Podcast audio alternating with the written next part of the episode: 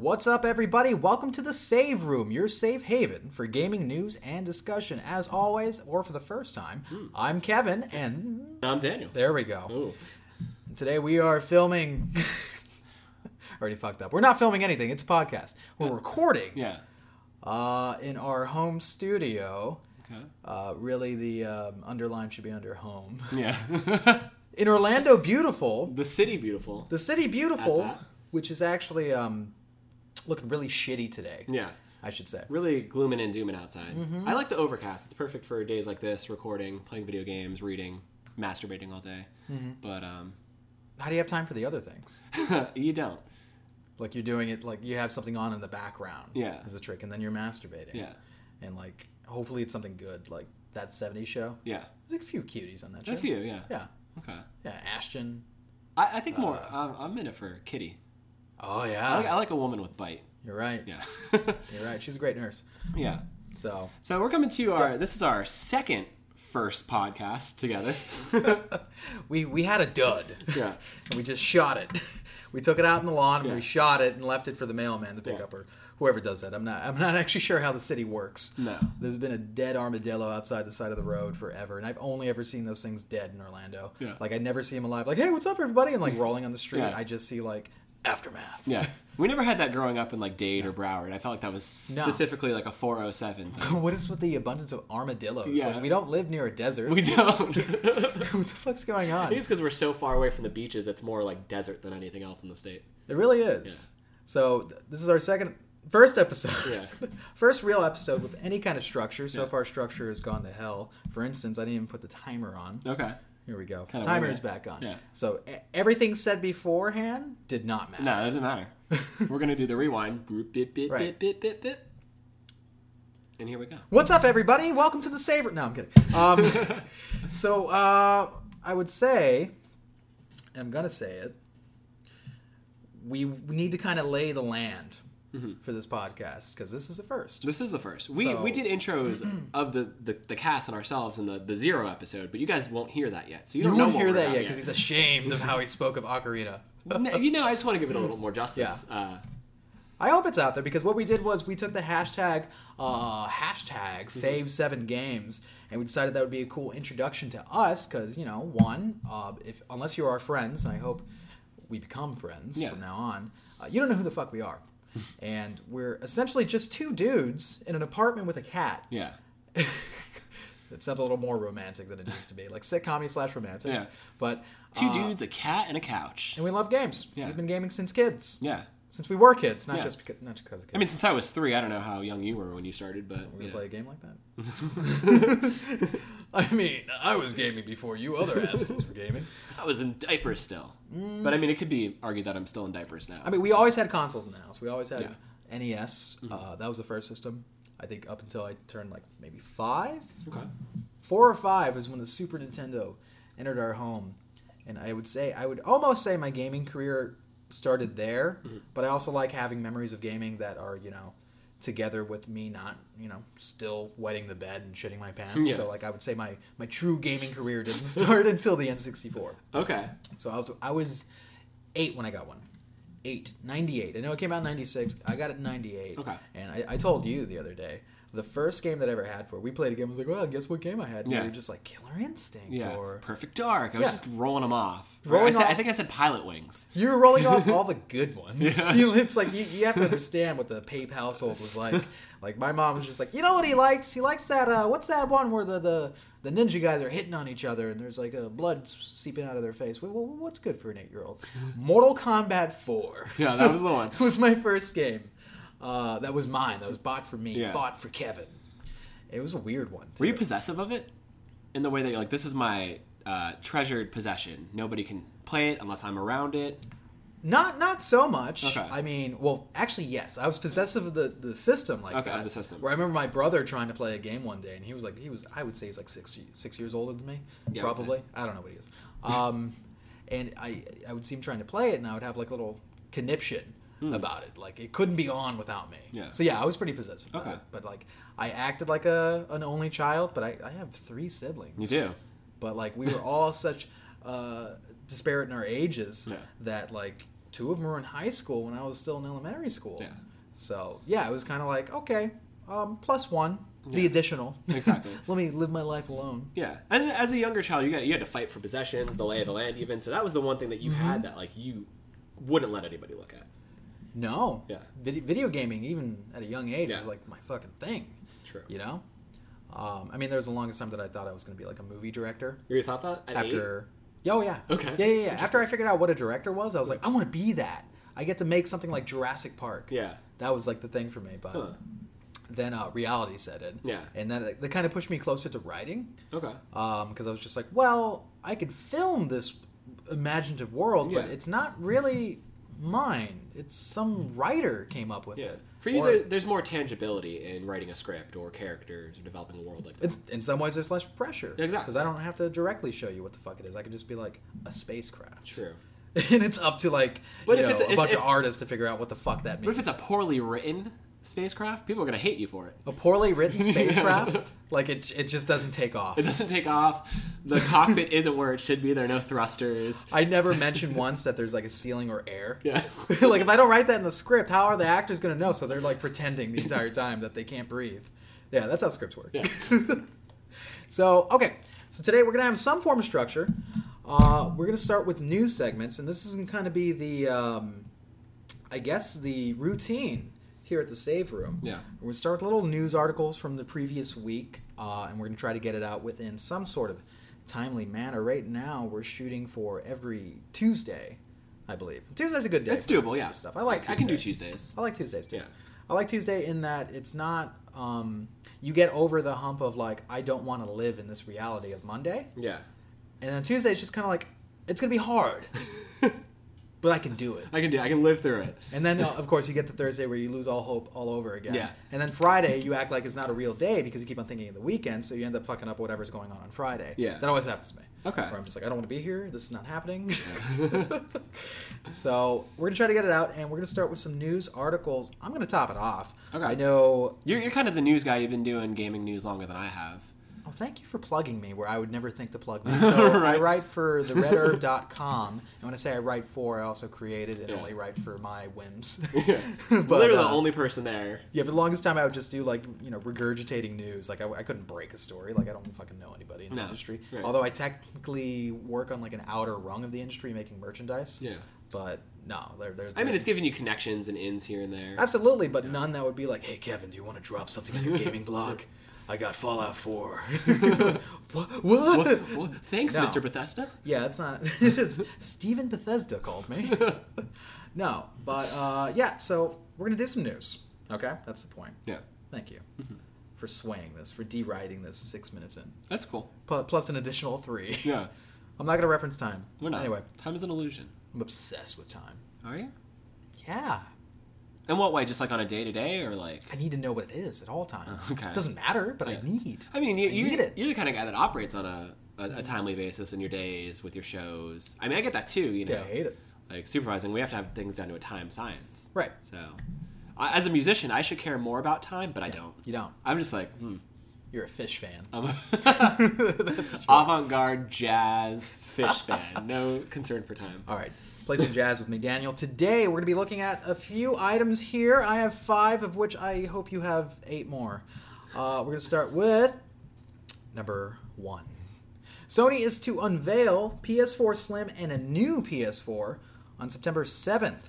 At an event being live streamed September 7th, Sony is rumored to be announcing their already outed PS4 Slim. It's a sleeker, smaller, more economical version of the console, in addition to announcing an upgraded version of the PS4, which has been codenamed Neo. Now, we've been hearing about this since early June, or Yeah. sometime in June, uh, about the PS4 Neo. Following like E E3. Right, basically. And right before E3, a lot of people thought it was going to be unveiled there after hearing the rumors, but Sony actually took like I think a few days before, like 5 days before, they outright said we're not going to be showing the Neo there. It does exist, Yeah. however. It's meant for 4K support and it's supposed to make PS uh, PSVR uh, coming out October, I believe. Yeah. Uh, better, basically. Um, nothing beyond that, and then the Scorpio was announced, as Yeah. we know, at E3, and a lot of people are like, "There's no way Yeah. that, like, in the time frame especially if, if is supposed to come out the, uh, at the end of this year, that it can compete with the the pure teraflops Yeah. going on with the Xbox One. But we'll see on September seventh what's going on. However, though, we got a uh, there's another there's like a subline Okay. to this one. This one I so, yeah, you like it. PS4 Neo sketches have been leaked from Foxconn. Foxconn uh, not only manufactures the PS4, they do the Xbox One, they did the Wii U, Mm-hmm. and they also make a lot of Apple products, including all of your iPhones, which hopefully you're listening to us on an iPhone. Ooh. And if you're not, that's cool too. I have an Android. It's fine. I'm not playing science. I'm Yeah. just trying to uh, appeal to our Sure. better men out there. Yeah. I mean, we're a divided household. I have Apple, we are divided. and we get along just fine. You're right. So- Yeah, sort of. Uh, so the system is purportedly larger and heavier than the standard PS4, uh, possibly due to its extra computational power. And there's actually a picture of it. So basically, an employee who couldn't take a picture because that's what they're on the lookout Yeah. at Foxconn, especially since shit has leaked in the past, like drew it out, and the drawing looks like you can't see it here, uh, you can't hear it, you can't hear a drawing, but it it literally just looks like an additional layer to the PS4. Yeah. Like it is the McDouble. The way, the way I described it was a, a double stuff. It's double stuffed Oreo. Yeah. of computational power. And then somebody did an artist mock up, which we would show Daniel right there, of like what it kind of looks like. It looks like a parking deck, essentially, with that extra like layer. Yeah. Like you expect micro machines to be driving around in that motherfucker. Yeah. Yeah. That's good. I mean, it looks like it has extra ventilation in there, which is necessary for all that processing that's going on. Right. You don't want to like overheat and explode first day, but I know we talked a little bit about it, but we can. That's another subject for another day about our. We are another divided household about the Neo coming out. I know you don't particularly give a shit at the moment because you never you never early adopt. I don't. Yeah. You know, I'm a latecomer to the game. I got my iPhone in Right. 2015 after owning a flip phone for 18,000 years. A burner. Uh, I only It was a burner. Yeah, it was a burner essentially. Um, I just got my PS4 back in October, so I'm still Yeah. kind of like trying to bask in the glory of that and really enjoy it for what it is. And you tell me like, oh, we got the Neo coming, and yeah, that might be exciting to people Right. who have been playing, you know, for three, four years already with their console, and they want something new. But for me, it's like I feel like this is still relevant, and there's still so much power and capabilities to be harnessed with that system. And we'll we'll see how that plays out because obviously they're still supporting the older PS4, and Hmm. with the Slim, uh, they're trying to appeal to a wider audience, obviously, because we're not the Slim people. No. I would say like we still adopt the console as is in its first iteration rather Yeah. than waiting any for any kind of re-edition for it. However, I do have a launch day PS4, and I wish I had one that wasn't. Yeah. because I had some fucking problems with it. Yeah, I remember. But we wrote it out. Mm-hmm. But we're gonna get on to that. That's that's a whole other business. I know you have an item for me, my friend. I do. Um, I guess following in the the wave of the Sony news there, um, all of you Square Enix and Final Fantasy fans uh, would know this this game. Final All of you Fantasy 15. weebs, you, you weeaboo, Fox, me included. you Uh, anime trash. I love it though. I know. I love Final Fantasy. For for a franchise that I'm like hate playing at this point, I love it so much. Um, Yeah. So this game has been going through del- uh, production delays uh, and all the stuff and development delays since uh, 2006. Really, it was it was first like it was first going to be unveiled as what was going to be Horrible. Final Fantasy 13 versus. So it took about 10 years to get to this point, and I know how Square Enix is. Back then, I was like, oh yeah, it's cool, and now I'm expecting like these delays. And it's not even tethered to 13 anymore. Not anymore. It's a completely different entity, which I think is cool. Um, I think they ended up doing a 13 Okay. versus sort of thing um, within their Lightning franchise. I don't know. Who gives a shit? I don't care anymore. Um, but at this point, it was slated for what October? Now- October. Now, it's being no, no, no, no, no. It was supposed to come out in September. Okay. It was supposed to be like September 17th or Yeah. something like that, and now it's pushed to um, late November. Late It's, uh, November. November 29th, I Yeah. believe. So following is- Black Friday and all those big sales, which is it's good for that. Um, I think it'll sell well there. Um, but there. Oh no, it misses Black Friday by a mile.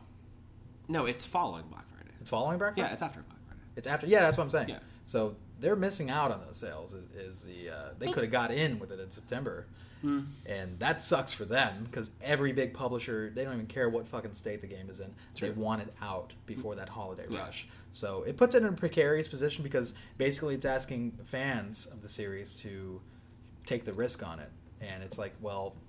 You might have seen more sales if it was, you know, available at the same day, maybe twenty dollars off or in that forty range. Even though that's we're stretching it Hmm. for like you know a month between release Yeah. and then Black Friday. But we'll see. So what's going on with Final Fantasy? So um, it was recently came out. Uh, we were wondering why it had been delayed. You know, those extra two months. And uh, Hajime Tabata actually came out and told us very basically that it was delayed um, to do you know quality assurance testing, um, patching out some of the bugs and the character glitching and all that problem there. And you know, I don't even really mind. Like, um, I know the internet got into a arms up uproar over like, oh, it's being canceled again or delayed or whatever. But for me, it's like for this game that's been in development for almost ten years in a, in a way, whether it's a spiritual successor or whatever it is, I would rather wait those extra few months to have a game that's going to be quality, that's going to pl- play well, especially for a game that looks so beautiful from what I've seen from it. Right. Um, I want it to be at its peak, so I don't care if it takes a little bit longer. You know. Delays aren't bad. No, they're not. Delays Uh, aren't a bad thing, yeah. and I think some games could probably have profited a little more from being delayed. we have so many examples in the industry about games that needed that uh, that kind of delay, Yeah. and and have only served it. Batman being one of the biggest examples of delay helping that game, unless you're a PC fan. I'm You're talking about the, the newest Batman? No, not even the newest Batman. I think it was Arkham Asylum got delayed. Okay. Uh, it, it needed that delay because it, I think it shaped its destiny into what is considered some of the best superhero games of, of all time. now. Yeah, really though. And several other games, you know, it's, delays aren't exactly a bad thing because Yeah. when they announce these dates, it's more of a marketing thing. It, it doesn't Yeah. really speak to the developmental process of a game. It doesn't speak to what's actually going on behind the scenes because, yeah, of course, uh, a studio's expected to hit milestones. Mm-hmm. And that's a big thing, and you know people get all shaken up when they hear about milestones uh, being broken or not met. And the thing is, it's all marketing. When they say, "Oh, it's supposed to come out in September," that's fucking Square Enix Yeah, saying that, and that's exactly. and that's the studio kind of saying like, "Yeah, yeah, we should be able to do that." Yeah. And then fucking like you know doing the sideways Yeah. look at each other like, "Can we do that?" so It's also a visual thing for retailers too, because they have to have things filling their stores, filling those sell dates. You know, Right. They have to those weekly releases. it's just that it, there, know, there's so there. many fingers fingering that pie. Yeah. That you know That you- pie's no longer a pie; it's just a dirty old pan. Right. So we need solid dates. Yeah. And the problem is, it, with solid dates, you're propping yourself up for disappointment. Obviously, if you can't meet, you can't meet them. Mm-hmm. Yeah. You know. So like, that's the whole problem that we get to hear about these things, and we're just like, so where is it? Where the fuck is it? And Mm. Honestly, this game, they shouldn't have said shit about it. Yeah. you know, they could have just like maybe shown a few screenshots, like, hey, this is in development, and not built it up to what it was when it was originally versus 13 Yeah. And because then you could have had that like oh what happened to that oh we just got shelved quieted down and we're gonna kind of reconfigure it but I'm, I'm not as nervous about it as a game I, I would say like you know Kingdom Hearts three that you know they've been talking about. Oh, yeah. It's just, like this I don't even know abstract thought at this moment what Kingdom Hearts three is, but I'm not worried about it in that sense. and daniel maybe you shouldn't be nervous because i got a little little sub news for you here Oh, on that one okay. so 90% of the players that played the gamescom demo of mm-hmm. final fantasy 15 Yeah. Liked it. Now this is surprised. the first. You're not surprised. It's the first 30 minutes of the game, uh, I believe, that were demoed in it, and That's the open world segment, right? Because it starts open world and then kind of blossoms into something else. Yes, there's some open world stuff. Okay. Um, I'm not sure if it's comparable to the demo they released with that awful fucking Type O bullshit. Mm, yeah, yeah. The only reason we picked that game up was for the demo. Come on, Hmm. be realistic. Sorry to whatever Type O fans could be out there. And they're out there. they're sure. out there. They're hiding. They're quiet, but they're waiting. Uh, so 90% of the people, what happened was they surveyed these people by like giving them an iPad with a little smiley face on it, or a neutral face, Yeah. or a, a sad face. Okay. And 90% of the people said, I like it. 8% were neutral, and 2% were just shot on the spot by Square Enix. It was crazy. That's, that's a lot of people. Yeah. At least 20. At least. Yeah. So 2% are just like, eh, I don't like this. This is not my style. That's pretty good. That is pretty good, yeah. That's pretty good. Hopeful. I mean, I gotta wonder what you know they demoed what they liked about it, whether it was just story at that point or gameplay mechanics. But you know, I, I'm sure it's gonna be good. Yeah. All right. What else? I'll let you get another. Well, you had you me, had a bit okay? to say about uh about the new Hello Games title, didn't you? Oh my god! I got a good. little. I got a little byline for you here. Yeah. So, Steam is no longer issuing special refunds for No Man's Sky. Starting with 22 or 220,000 players its launch week, Hello Games' space mining simulator sat at just over 15,000 players the following week. Steam's refund policy, where the full amount of the game is only refundable within a two hour window of play, saw several exceptions after players left negative reviews on the game's official page. Now there's a special notice sitting atop the game's listing that basically says, uh, no, No. This, this one's no longer You're kind of screwed. Absolutely. I, it- I think it's, it's an interesting one. Yeah, it's interesting that Steam's going that route because Sony, um, from what I know through their digital store, they're still issuing refunds. Right. Because you know people might be just citing that they didn't like it. People are citing like problems like motion sickness, like Yeah. problems with their heads hurting, like real I legitimate haven't heard issues. shit about that. I've heard I um that's weird. I've Yeah. heard uh, of shit like uh I mean, maybe it's just them coming up with bullshit excuses so they can get a refund through the store, but you know, that's what I've been hearing. Well, no, some people are actually citing um, some of the early trailers that they showed for the game and saying like some of this shit is not in the game. This is No. false advertising. Yeah. I was lied to. There's features that were promised by Hello Games Yeah. and marketed, which Sony marketed the goddamn of living yeah. hell out of this game, and saying it's not there in the final build. Even So- even the multiplayer feature, which was supposed to be a huge There component. is no multiplayer. Exactly. When, when I saw You know? that trailer at E3 last year, um, I was stoked, and I was like, "Oh, this is a great Everyone. expansive world. Have my friends come on or people I don't know, and it can be this great engrossing experience with other people." Right, everyone And- got a collective boner over this fucking Yeah. footage, and we're gonna get into it. Yeah. because we got a little segment coming up uh, later in the show Mm-hmm. uh, about the summer in review, what we played in the summer. No Man's Sky is a game I did play. Yeah. We're gonna get into a little bit uh, of that later because it hurts Yeah. a bit. Um, but spoiler alert, I didn't like the some bitch. So So that, but that's you know, it's a big news right there that you know the refunds are stopping in some way, and the player drop off has been huge too. it's been huge, Like- huge drop off, which is never a good sign. But at Yeah. the same time, it's like you know they got their money Yeah. Like up front. I, I think know? last week I was reading something about it. There had been a ninety percent player drop off from the first week, and people were saying that that is common. And I don't, I don't know that that is this common for a game that was picked up by so many people and for the drop off. Yeah, ninety percent. The only other game that I can think of this year was Battleborn. Uh, they dropped down significantly Yeah. from launch numbers and there's barely a couple thousand people maybe playing the game on steam right now Mm-hmm. so uh, and then i think evolve did the same thing last year yeah, and few other games but the thing is they're under the spotlight there's so much hype around Yeah. each one of these games like evolve was trying to build itself as the next left for dead uh, Battleborn was trying to capture that MOBA market and at the same time as trying With to the Borderlands tickle your flair. yeah tickle Yeah. your Borderlands bone. and this one was trying to say that it with the procedural generation it was trying to come up with a whole new uh, universe Yeah. that you could explore and discover and its endless possibilities when in fact it's only like maybe four or five gameplay loops Yeah. and a lot of nothing. it's the problem with procedurally generated worlds, you know. But There's we'll get on that. There's potential for that. I don't agree Yeah. that it's uh, that it's a problem. More so, it's the vision. But Yeah. what's next on the docket? On the docket here, um, from uh, creators uh, Klei Interactive, you know the guys behind Don't Starve. That's a big uh, indie favorite there. Uh, they got a new What? game coming out. What is it? Don't Starve. Don't start. Okay, D- d- don't. I thought that was more of like a just like good advice. yeah. it's a game. All right, cool. New sage advice from uh, Klei. Don't starve. Don't you got a full fridge. It's right there. nice. Um, they got a game. It's going to be their first 3D entry um, in their entry of a few games that they've had so far. Uh, it's 3D, uh, first-person interactive game that basically tickles your uh, childhood fancy of hot lava. It's what it's called. um, essentially, it uses parkour elements where Okay. you, in this first-person perspective, cannot touch the floor because it is literally lava. So you have to parkour across couches, tables. So you're playing as a kid. You're playing as a kid. Doing this? Yes. Is there like a kill animation? Like if you touch the lava to show the kid, like, Well, he's just like, molding out of his eyes. Yeah. It's like kind of like a, a Last of Us death Fuck. animation. or I like, wish. or like when in Tomb Raider when she gets fucking like Oh. impaled in like 500 different ways.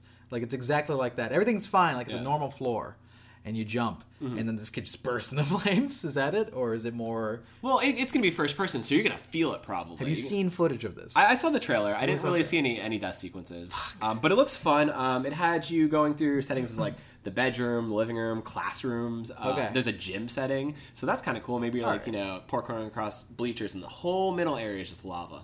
we didn't know that was like the early form of parkour that we were Yeah. participating in. I mean, that I was doing that back in like the, the Yeah. 80s and 90s. I did like- the same shit. Yeah, and we didn't have a word for it back then, and now we have this whole social term for Yeah. it called parkour. But I was more afraid of like falls, Yeah. like just falling. So I would always imagine it's just like an endless sky, you know, instead of like lava. you fall through the carpet down to like- the, the floorboards. Not to say that I'm any less afraid of burning to death Yeah. than I am f- from falling to death. Mhm. Both are like, they're up there. yeah, One's faster though. I think so. You're gonna keep falling. Yeah. you know, I just want to be done with. All right. But this one's cool. Um, I'm excited for it. You know, it's it's an indie game. I don't That's know how much it's going to launch for. It doesn't have a release date or anything yet, but I'll, I'll definitely keep an eye out for it for sure. Okay. Um, so moving on to our next item. Thank you. Yeah. Thank you for that cue. Yeah. like I could have just been sitting there, like, huh? What? What item do you have? Yeah. Oh, me! Yeah. Hi. Hey. So, uh, basically, Nintendo needs to do better. And I have a quote for you. I'm not going to read the whole quote. This is from Reggie Fils-Aimé, which I've been saying Phil's aim for years. Phil's aim? Phil's aim. Do you know what he does? yes, I do actually. that out? I do. Okay. I didn't before. I do. I thought he, I, I called him the senior Nintendo apologist. Um, he, in actuality, in actuality, he is the president and chief operating officer of Nintendo of America, which which is to say he is Japan's puppet. But today, why did I say today? Today I'm reading from his quote. It says, "What are the things that we have to do better when we launch the NX? We have to do a better job communicating the positioning for the product. We have to do a better job helping people to understand its uniqueness and what that means for the game playing experience. And we have to do a better job from a software planning standpoint to have that continuous beat of great new games that are motivating more and more people to pick up the hardware and more and more people to pick up the software. Uh, he had more shit to say, but basically, Okay. this is a really kind softballing way of saying, yeah, we kind of fucked up with the Wii U. Yeah. And the fuck ups began with its, uh, basically its unveiling. Yeah. I believe it was at, With uh, with the tablet, really. Right, with the tablet. Yeah. And, you know, for the gaming press, like, I, I think I was reading an article about it. It's like, for the gaming press, this wasn't an issue. This is something where we asked those questions. We're like, so what the fuck are we seeing? Yeah. Whereas a lot of other people, especially people that adopted the original Wii just to play Wii Sports Yeah. on endlessly. And uh, Wii Fit, of course. Yeah, they would take this thing at face value and Yeah. just be like, so is this a tablet? Like, it's a new peripheral for my Wii? Mhm. And not really realizing that, no, it's a, it's a new console Yeah. that we just happen to. We really want to keep the Wii brand going Yeah. because that's what sold. And Exactly. we just want to continue to trick people into buying it. Uh, or, you know, no, that's marketing. Tricking Yeah. people into buying things. And what, because you remember like the unveil, because we were just like, so what the fuck is this? A, is this the whole system by itself, a Yeah. tablet? And then in the background, you had like the actual uh, set top box, like fucking smoking a Chilling back in an there, like, alley. "Hey, man, how's it just going?" kind of kind of looking like, Yeah. yeah, yeah, yeah, You you stay in the spotlight. You I'm do the thing. here, buddy. It's like the little tablet that it's like pimping or whoring out for us. Right. And as he says this, they have yet to say anything official on the NX except for um, basically confirming its code name, Yeah. which is NX, which I, I don't think that's going to stay. Yeah. It's cool sounding. It is cool, To be honest with yeah. you. But um, I, I, they're going to call it something. They're going to call it fucking, I don't know, Nintendo Revolution or fucking, you know, Mario's mustache. Console edition. It's console edition. I, I wouldn't mind a whole new rebranding for it because like I feel Yeah. like the you know the Wii and the Wii U those are those are tired entities. Those speak of a last generation of gaming, and we're moving into this new generation. I feel like they need to kind of re-identify. We'll see. Mm-hmm. Um, they're already doing the whole Nintendo early warning thing. Oh yeah. which is to say, um, when asked about uh, comparability between Mm-hmm. PS4 and Xbox One, they're just like, well, it's not about having the best graphics. And already you're just like, so it's not a comparable console. Yeah. And- And it's never going to be comparable No. to you know Sony or Microsoft. We I, I threw that thought out the window uh, back in 2006. Like like it's not going to happen. No, it's not going to happen. That's not who don't they are. Yeah. It's it's just not in their DNA. Yeah, I think Nintendo kind of stopped competing, uh, you know, when kind of Sega went under, you know. Yeah, Yeah, it stopped competing because I don't know. I guess they feel like they won one war yeah, when really they won like one battle on Yeah, the front. exactly. And they're just like, see, no, we're Nintendo. And- People love us for yeah. who we are. And, it's and then looming on both sides very slowly at the, towards the end of you know the century, you had PlayStation coming up on one side, Xbox coming in, kind of hovering over, like, okay, Right. we're coming in to take over, right. take the throne from you. I mean, PlayStation had already been there saying, "Hey, fuck you. Yeah, you." exactly.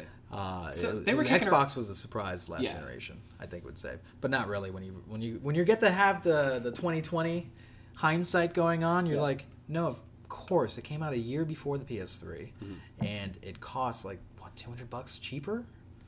Fuck. Yeah, right. you know, Why you- not? You lost. Yeah. so, what's your next item? So yeah, no, they definitely need to get their shit together. Um, Mm-hmm. I feel like they've been doing cool stuff um, here and there uh, in the handheld market. Um, all the Pokemon hype's going on. Um, they just released, I guess, announced today uh, that they were going to be doing the 3DS XL Galaxy Edition, which for all you space lovers out there, it's this cool new skin that's going to be on it. Uh, it's basically like Cosmos themed, purple, blue, stars, galaxy looking. Uh, looks re- really beautiful. Um, it's coming out at two hundred dollars. It's got amiibo support. I have a Um, really deep uh, seated fear Mhm. of space Do you? and anything space related. Yeah. Um, So you think holding this would really reignite that fear? I would have like a sense of vertigo. Yeah. Basically, like looking into the endless cosmos Mhm. and thinking about how small I am Yeah. in comparison. So I don't know if I want to have an existential crisis Yeah. when I'm trying to play Smash Bros. or Cooking Mama. I, I think I do that enough. yeah, I do. Uh, this will really just kind of triple the effect. I was looking at the wall a second ago. The same Yeah. thing was happening. But no, it, it looks great. I'm a, I, I won't have it personally because I already have my 3DS. I'm good. I don't need to keep like buying. Which 3DS do you have? I um I kind of got in late on the game. I was trying to get mine uh, in like what 2013 when the Majora's Mask special edition one came out. Okay. Uh, I think that was the start of the the 3DS XLs with the C sticks. You have an. XL? Uh, yeah, I do. I got one of the Smash Brothers ones. I don't have an A. It's cool looking. I got the original. Yeah. I got the red one. No, I remember that. You, when that came out, like that was a big thing that summer in the apartment, and we it had like the 3D support with it, and you had these like little cards. Was that a big thing in the apartment? That was summer? huge, yeah. Because like we weren't, we're not handheld gamers really. No. Well, we're we're big console guys. Not at all. Um, Yeah. it, I used to be big into handheld things growing up. I kind of No, me too. I had a Game Boy Color. So to have that piece of Nintendo, new Nintendo hardware Yeah, in the yeah. house, it was just like, whoa, what's going on here? So we Because it doesn't happen very often. We, we still don't have a Wii U in the house. No, we don't. I'll get one, and you're like, don't get one. Don't get one. I want one. I'd still say don't get one. Well, you know. I don't want that trash in my house, ruining and distasting the rest of the consoles. Hmm. Hmm. Then how do you explain our Wii? You did that to us. I besmirched this family's you name. besmirched our name. Okay. Well, speaking of Nintendo, sir, Hmm. although it's really like kind of three degrees of Kevin Bacon, Oh yeah. Nintendo, because it's actually Niantic we're talking about right now, as Pokemon Go loses 15 million players in a month. Uh, the game's user peak was 45 million players by mid-July. However, as we're sitting at the toward the end of August now, that number is closer to 30 million. Okay. And uh, Still a they're seeing considerable amount of people playing. still considerable amount of people. Uh, a huge drop Yeah. in comparison to a lot of other mediums, I guess you could say. Yeah. Um, engagement Not- is also seeing a decline. Okay. Decline. So Well, it's not a huge like I wouldn't say it's a no man's sky drop off with players, but um, what? So No. you know that's 15 million people. What, what would you say the reason behind that is? And There's- there's a what's lot the, of reasons. What's One- the core audience of these people dropping off? Do you I think I think uh, one thing that you really need to study and look at is that uh, it's a shit ass game. Okay. It's not a very good game. Yeah. And when you have a hardcore player playing it, and I say hardcore, I mean to say you've bought more than five games. Yeah, like you. Like there you go. You've bought more than five games. You have more of a, than a passing interest in gaming, Mm-hmm. my friend. Uh, or, or the fact that you buy a console at launch day says that you have more than a passing interest in gaming. Yeah. So when I say hardcore, I just mean to say someone who isn't uh, more apt to just be like, "Oh, this is cool, this is neat, fuck that," you know. Yeah. Not Somebody who doesn't just use their consoles for like Netflix streaming. Correct. if they have a console, which they would still still have a PS2. Yeah. You remember when a PS2 was like in every household? Yeah. Like it still is. People don't know that they have PS2s. I I, Yeah. I had a neighbor. You know we have one. I know we have one. It's weird. Yeah. We had we had a neighbor for the longest time and like just kept on calling it his DVD player. Wow. And when we found out, like, dude, you have PS2. Do you have any games? And he's like, games. Games. like he's like, like games. He would. He didn't even have like Grand Theft Auto, which that's crazy to me. No. That like came with every PS2. Yeah, I really, I think it did. And even if it didn't come with it, like they would Yeah. ship it to you. That's crazy. It was a DVD player, and it also had like internet support. Right. I, don't know what kind of internet support because none of my games had that. so no, okay, back to Pokemon Go. yeah. We can talk about the PS2 and its random occurrences all day, but Yeah. not today. Um, no, there's not much uh, mu- much game to it, man. Yeah. Mm-hmm. I mean, besides some of the gym battles that are going on, just like you know, a cool little distraction. Although that's not very intricate either. Yeah.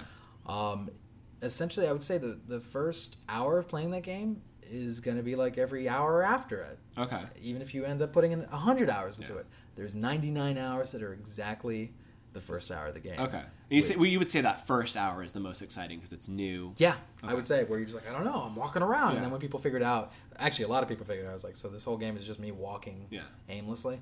Nah, done.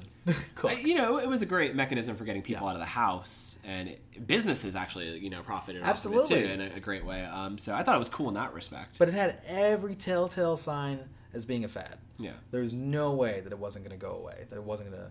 I, I don't mean to say disappear completely because Yeah. it still has quite a player base. You know, Yeah.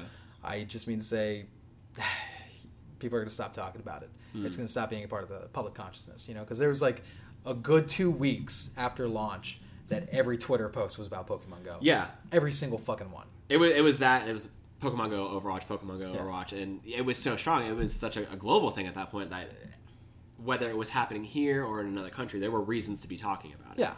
Um, it's unfortunate too because you know a game like that, you, you start with the original uh, 151, and you can only really go up from there. You know, go to different regions, have different Pokemon in it. Um, throughout various updates, they were going to introduce like battling and and trading and all this fun stuff. And I feel like they didn't get a chance to get there because you know people are just kind of losing interest in it. That's not to say it won't come because I know it's going to. Niantic would be stupid not to. And you had the whole bullshit with um, basically they stopped third party tracking apps. Mm-hmm. So people are, you know, using pretty accurate uh, tracking maneuvers to get these Pokemon. Yeah. Where, where the game didn't really have a good tracking system. And the one that it did, which I thought was completely shitty, like you would look at nearby Pokemon Mm-hmm. and it would give you like between one and three foot marks as Yeah. in like oh that's how many steps i need to go to find it let me just lock into a radius and see what happens Yeah. they took that away completely Yeah. like there was nothing. And then they reintroduced a new one, and I actually saw player engagement go up for a little bit there when that happened. But that whole snafu kind of left a bad taste in people's mouths because they're just like, so why is the developer against me? Yeah. you know, and where Niantic ha- actually go on the record Yeah. and say, well, no, it's more problematic than that. There's a lot more working components. It's it's hurting us. It's making us work hard around the clock to uh, shut down cheating and different maneuvers to bypass their game, whereas we could be working on new content instead. And so they tried to, you know, become Mr. Sympathy on that, but at the same time, it was just like, I don't think it was hurting you that bad. It, it, well, it couldn't have because No. it was just a, a they were just apps that basically allowed you to see you know where Pokemon were showing up, which ones were Free and- apps, and- by the way. free apps, and how how long it would take you to get to them, and that wasn't that bad. They would tell you, okay, like there's a Pidgey in the area, and it'll be gone in ten minutes. You have ten minutes to go get this Pidgey. I don't think that really is detrimental to the game or the I development. mean, not to say that Or the experience, Yeah, even. not to say that the third party app wasn't making some sort of advertising money on the side, and I think that may have been an Okay. issue. Maybe not something that Niantic can come out forward and say like, we don't like that they're making money off of our our Yeah. work, which is essentially what any artist wants to say. It's true. because it's not a bad argument. I put in the work, and these people didn't, and they're piggybacking on us. Yeah. like that sucks. That's like that CS:GO lottery bullshit. yeah, You heard about that shit too? Where people are uh, basically robbing people blind by putting these in-game items that are actually worth real world, uh, real world money, say like up to a thousand dollars sometimes for the, like these in-game skins, essentially. And there's a lottery system, and you're like, oh, you plug in a dollar, and the more money you put in, the more chances you got to win. And it's basically like a roulette wheel that does Okay. it. And it turned out to be like I, I don't know the exact number, but it was a million dollar industry. Wow. And I don't mean one million; I mean millions, of dollars were just going around, floating around unaccounted for, Wow. or at least not in Valve's hands. Yeah. Uh, money Whereas- still goes back into the economy as long Yeah. as the people that were winning are buying boats. Then exactly. good. Yeah, So, but yeah, it's but those are it's fucked microtransactions that they didn't have hands Right. on. And maybe this was kind of like a public hanging, essentially, to, Yeah. to prove a point that they took down one of the biggest third-party apps Yeah. that was working for Pokemon Go to send a message to everyone else. Yeah, Don't. exactly. you know, so eh, we'll see how it plays out as time goes on. Yeah, Um, I I predicted already. Like we won't be talking about it next year. yeah. We'll be like, ah, remember when that was a big thing for a couple of days? Oh, fuck it. Mm, cool. I, I still see people um, coming into where I work through the drive-through and you know in the cafe, like you know, still playing it. Yeah. And, but it's not as feverishly as it was like you know a month or so ago.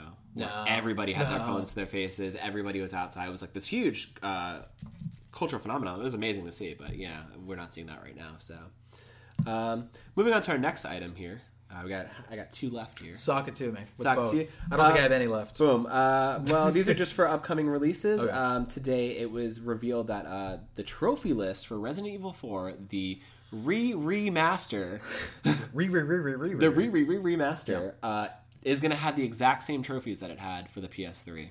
Get the fuck out of here. Yeah, I know. It's severely disappointing because that was one of the shortest, most disappointing trophy lists I had ever seen. It was For it a was game a that travesty. For a game that I actually, when I first played that on the GameCube, I played it three times. Like, yeah. it was amazing, and I felt like having a shortened uh, trophy list like that, there was no replay. I can understand their original argument because when they first uh, this remastering is actually just a port of the remaster that they already put Yeah. on 360 and PS3 and PC, and they can make the argument well, like oh, it's like a PSN game, so you know we can't have a trophy sometimes, and that was kind of the rule I remember, depending on your price point or like how you were launching. Mm-hmm. Yeah. Sony did say like oh you need to like there's an extra step that you need to put in to get a platinum.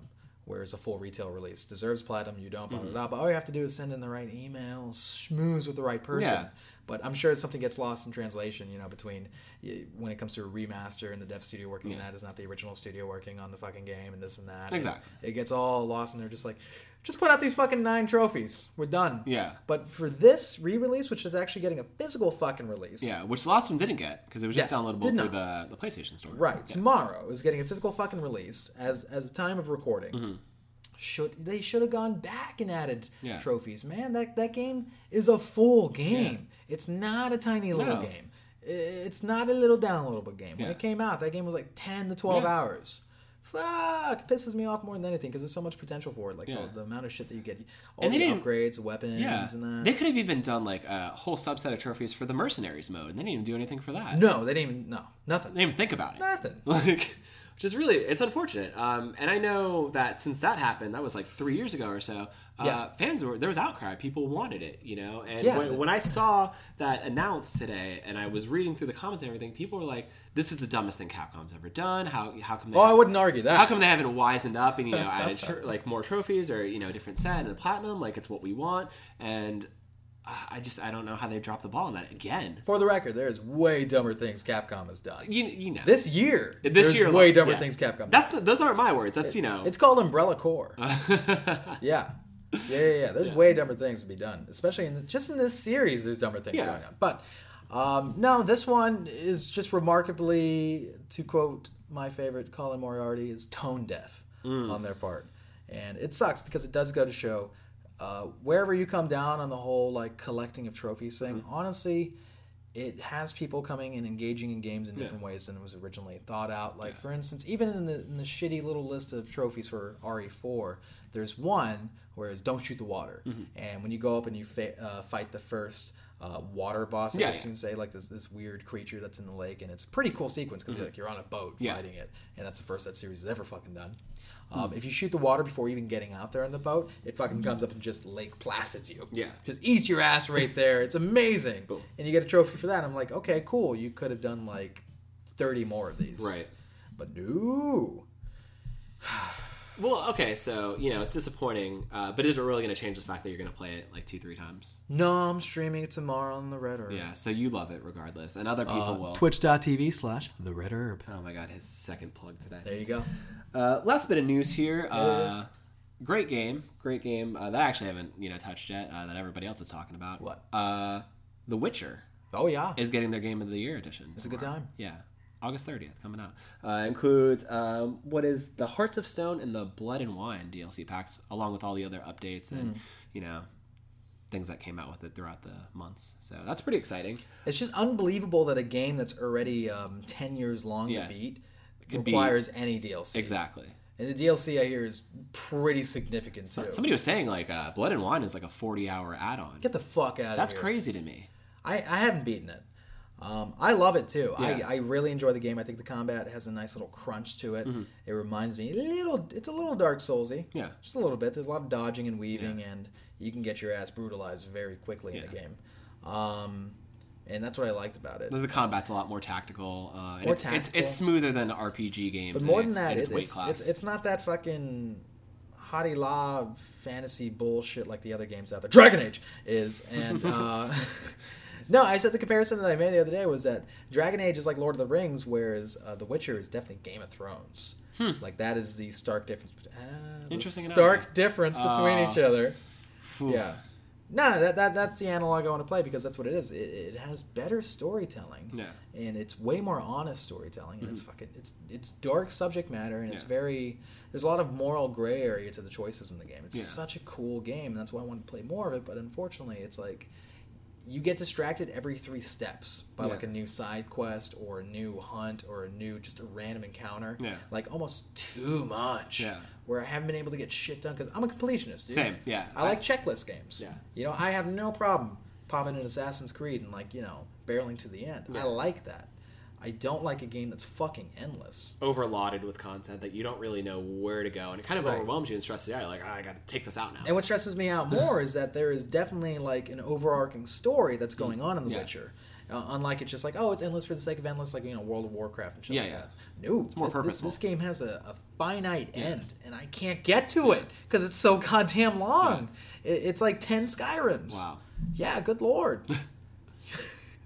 And from the studio that like nobody's really even heard of. No, not at all. It's like not at all. And I would say, even still, from what I've played, what I could get through, it is still like one of the best RPGs I've ever played. Yeah. It is one of the best examples of Western RPG, Mm-hmm. and I think a lot of other studios, Bethesda being like maybe primary victim number one of, of the wave of Witcher, Yeah. needs to learn from Yeah. what CD Projekt Red put forth. Yeah. Like, dude, take the time, make it work. Yeah. See how deep that this experience can get. Yeah. Because we got a, we got a brand new experience from that game, and from what I hear, it blows Fallout 4 out of the water in every Yeah. sense. I would say it does. Um, it does. From I mean, they're they're different games They in a lot of regards, Yeah. but in a lot of regards they're very similar. Yeah. And in the regards that they are similar, yeah, The Witcher just fucking slaps it around. Yeah. but I I loved it. I need to get. I, I tried playing that over the summer. Yeah. Actually, we can throw that in the Yeah. summer I, review. I, I have it. Um, Yeah. I just haven't put it in yet uh, No. because of my hard drive uh, capacity issues. And I was thinking of maybe just kind of trading that copy in for the game of the year so I can get the definitive eyes bleeding out experience from it. You know? oh shit. yeah. It's a lot. It's a lot to get through, but it's enjoyable. Yeah. I can't say I had any parts where I'm just like, oh fuck, I'm fuck on. Like, no, I was invested in every moment in that game. Yeah. It's just that there's a billion moments to get through. Yeah. But yeah, good times all around. So we're going to move on to our next segment here. That Okay. wraps up our, our news, our first news segment. Uh, we'll be, bring you that on a weekly basis, uh, hopefully it. to varying degrees. Uh, we're going to roll into our summer in review, which we, I don't Yes. know. I don't even know where we define our summer beginning. I guess we can say like end of May, beginning of June. Yes. Uh, and this isn't just going to speak about games that uh, came out during the summer, but just games that Kevin and I played. yeah, got- exactly. got our hands on Like it's not gonna be like you know, uh, date, date, date. Yeah. Came out, came out, came out. No, no, no, No. no, no. No, we we played some weird shit because um, me and Daniel get to be uh, what's classified as mood gamers. Yes. we we definitely when the mood strikes we shall play Yeah. because i found myself revisiting a lot of games that i didn't uh, work through i was actually doing some backlog cleaning Yeah. just a tiny bit Yeah, I saw you back on like Alien Isolation. Uh, i'm still exactly where i was to begin with in that fucking game all right but yeah drop it on me what have you been playing this summer my friend um, this summer. i mean i know because You i see know. it every fucking day You know ahead, it. tell tell the viewers Yeah, a lot of great things came out this summer, and I this is not to say this is the only game that I played this summer, but it is definitely the one that I sunk the most substantial amount of time into from launch. 98% From launch to this Yep. Hour, basically. I think I stopped playing the second we started the podcast. And I and I am throwing in your working life and Yeah. seeing your girlfriend and all that. Ninety eight percent of your Yeah. time was playing this game. Yeah, Still. and I'm sorry to everybody that I sidelined for this, but it just became It such an all-consuming thing because I am a completionist and I go all in when I love something. But I got sucked into the Overwatch wave this summer, Oh and God. I had a blast. yeah. I'm not gonna lie. Blast you blast. um, up, upon launch, uh, people were kind of didn't didn't know what they were going to get from it. No. you know, I knew it was going to be like a sort of Team Fortress sort of deal. well, they And- dropped the beta, Yeah, and when I played it, I wasn't won over. no, you weren't. Yeah. And when you had it delivered to the house and you played it, you Yeah. weren't won over. And then a month Still. later, you still weren't won over. I don't yeah, think you got won over until maybe like last week. It was a long reverse honeymoon stage. Yeah.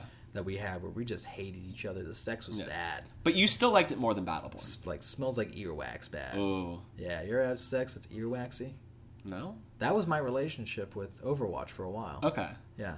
Well, that's unfortunate because I enjoyed the hell out of it, and Yeah. I, you know, I got it launch day, um, Okay. had it installed for the next day to be ready, um, and I played, you know, through every update. I played the hell out of competitive season one.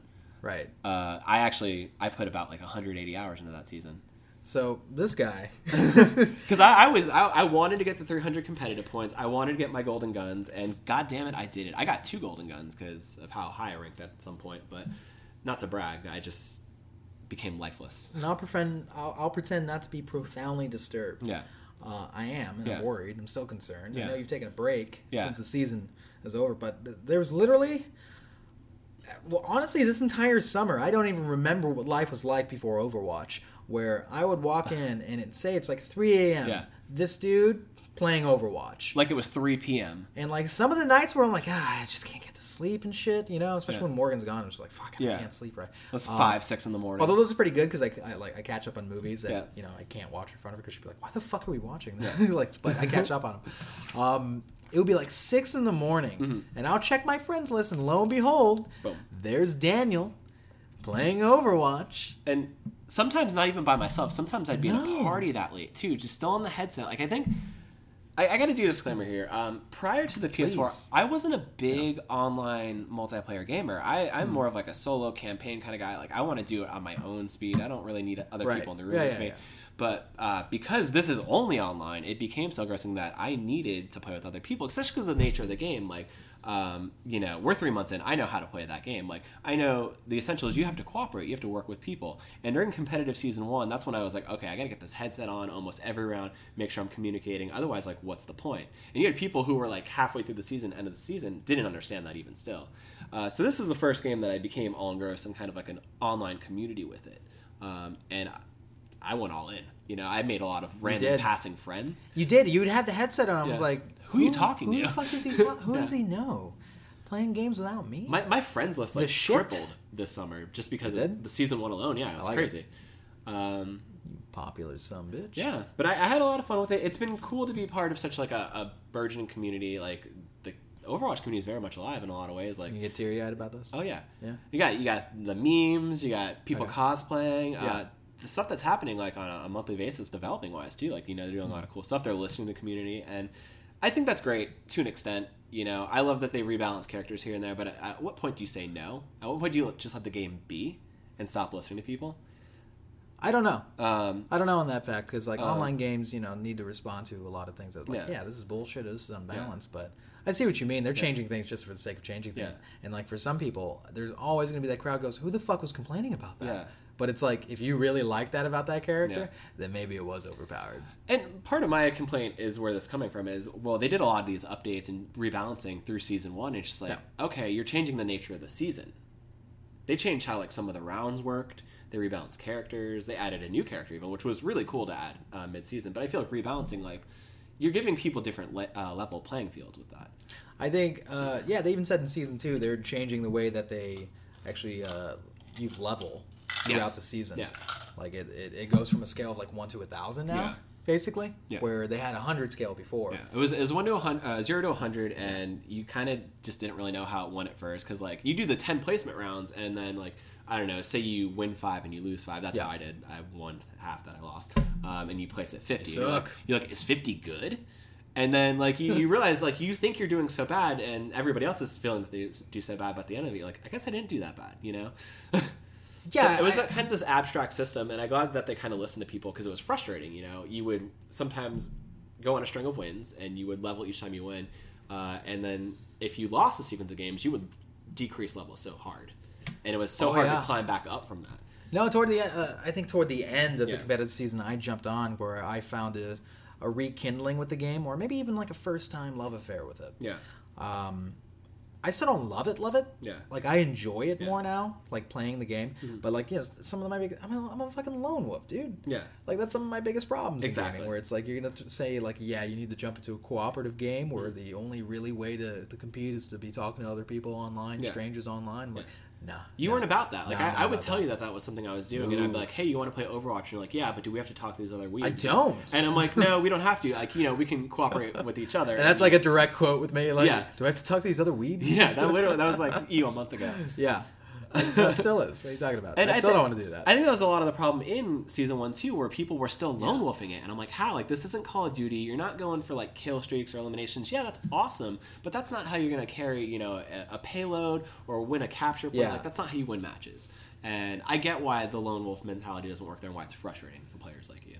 Well, yeah, originally from Yeah. from the way it was programmed, because uh, I may not look it. I'm a savvy gamer. I enjoy all sorts of games, but I still buy my annual Call of Duty. Yeah. It's like uh, it's like eggnog every year around Christmas time. Yeah. You just got to pick it up and see Yeah. what's going on. Yeah. What's changed? Not too much, I hope. Not too much. Yeah. For me, it's my pumpkin spice latte. Yeah, that's your. you- Sometimes you get it. Yeah.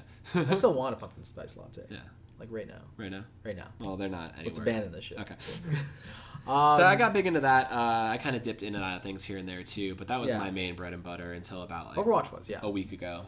yeah. Uh, am I going to be? I part- couldn't get you to play other fucking. No, games. it was unfortunate too because like a lot of cool stuff came out this summer. Like the Dead Island uh, HD collection came out. That's your and- go to. That's your first go to. And, and I, Dead Island. and no, because I was like, "Hey, Kevin, when we when are we gonna get this Dead Island collection?" I don't even think you knew it was coming out. I And- forgot it was And you're like, out. "Oh yeah, I want to get that." And I had it in the house, and you got yours like the same day. And we're like, "Okay, cool, we're gonna." Yeah, I did. I saw that because I was like, shit, he did it. Now I have to Yeah. do it. So I had it, and I'm like, I was stoked to play with you, but then I was playing Overwatch, and I felt guilty leaving Overwatch. We got to back up for a second because we're speaking as if this is reality where people like openly accept Dead Island as Yeah. a good game. Yeah. That is not true. that is not the life that we live. We We love it. Me and you just happened to get really into it when it first came out on on the PlayStation Three. Yeah.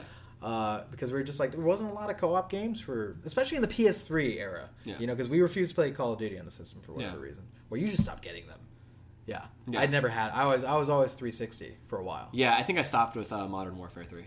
Right, and that one was that was bad. I mean, it wasn't like, like when I, Um, I- say it's Call of Duty bad. Yeah. Like if you compare it to fucking I don't know, Noby Noby Boy. Yeah. It's a better game. I, th- I think the last good Call of Duty game, though, if we really want to talk about it, for the PS3 was, was Black Ops. Yeah, oh yeah. Okay. You're not wrong. No. You're not wrong. Uh, but we love that game. We got it when it came out back Yeah, in yeah. like 2011. Yeah, Dead Island. We- so, and I mean, yeah, it, it's schlocky, Yeah. and and some of the mechanics are really stiff or just don't function It's the way they should. buggy. It is Like the moment you start sprinting, the game is like, no, please it stop. can't keep up. Like its pacemaker starts fucking like beeping at them. Um, but I had fun because it's open world. I like open world games. I really do. I enjoyed um, crafting weapons. Like you putting like a shock mod on there. You just essentially put like a fucking battery on the end end of a, a machete. Yeah. And suddenly you're you're electric slicing something. Yeah. It was so that was good. cool. It was That- fun. I think that for me, It was co-op too. yeah. We didn't play all of it co-op though. No, I think like I played through most of it by myself, and Yeah, then afterwards we came around and did co-op. Yeah, yeah. Um, but it, equally fun, you know, together.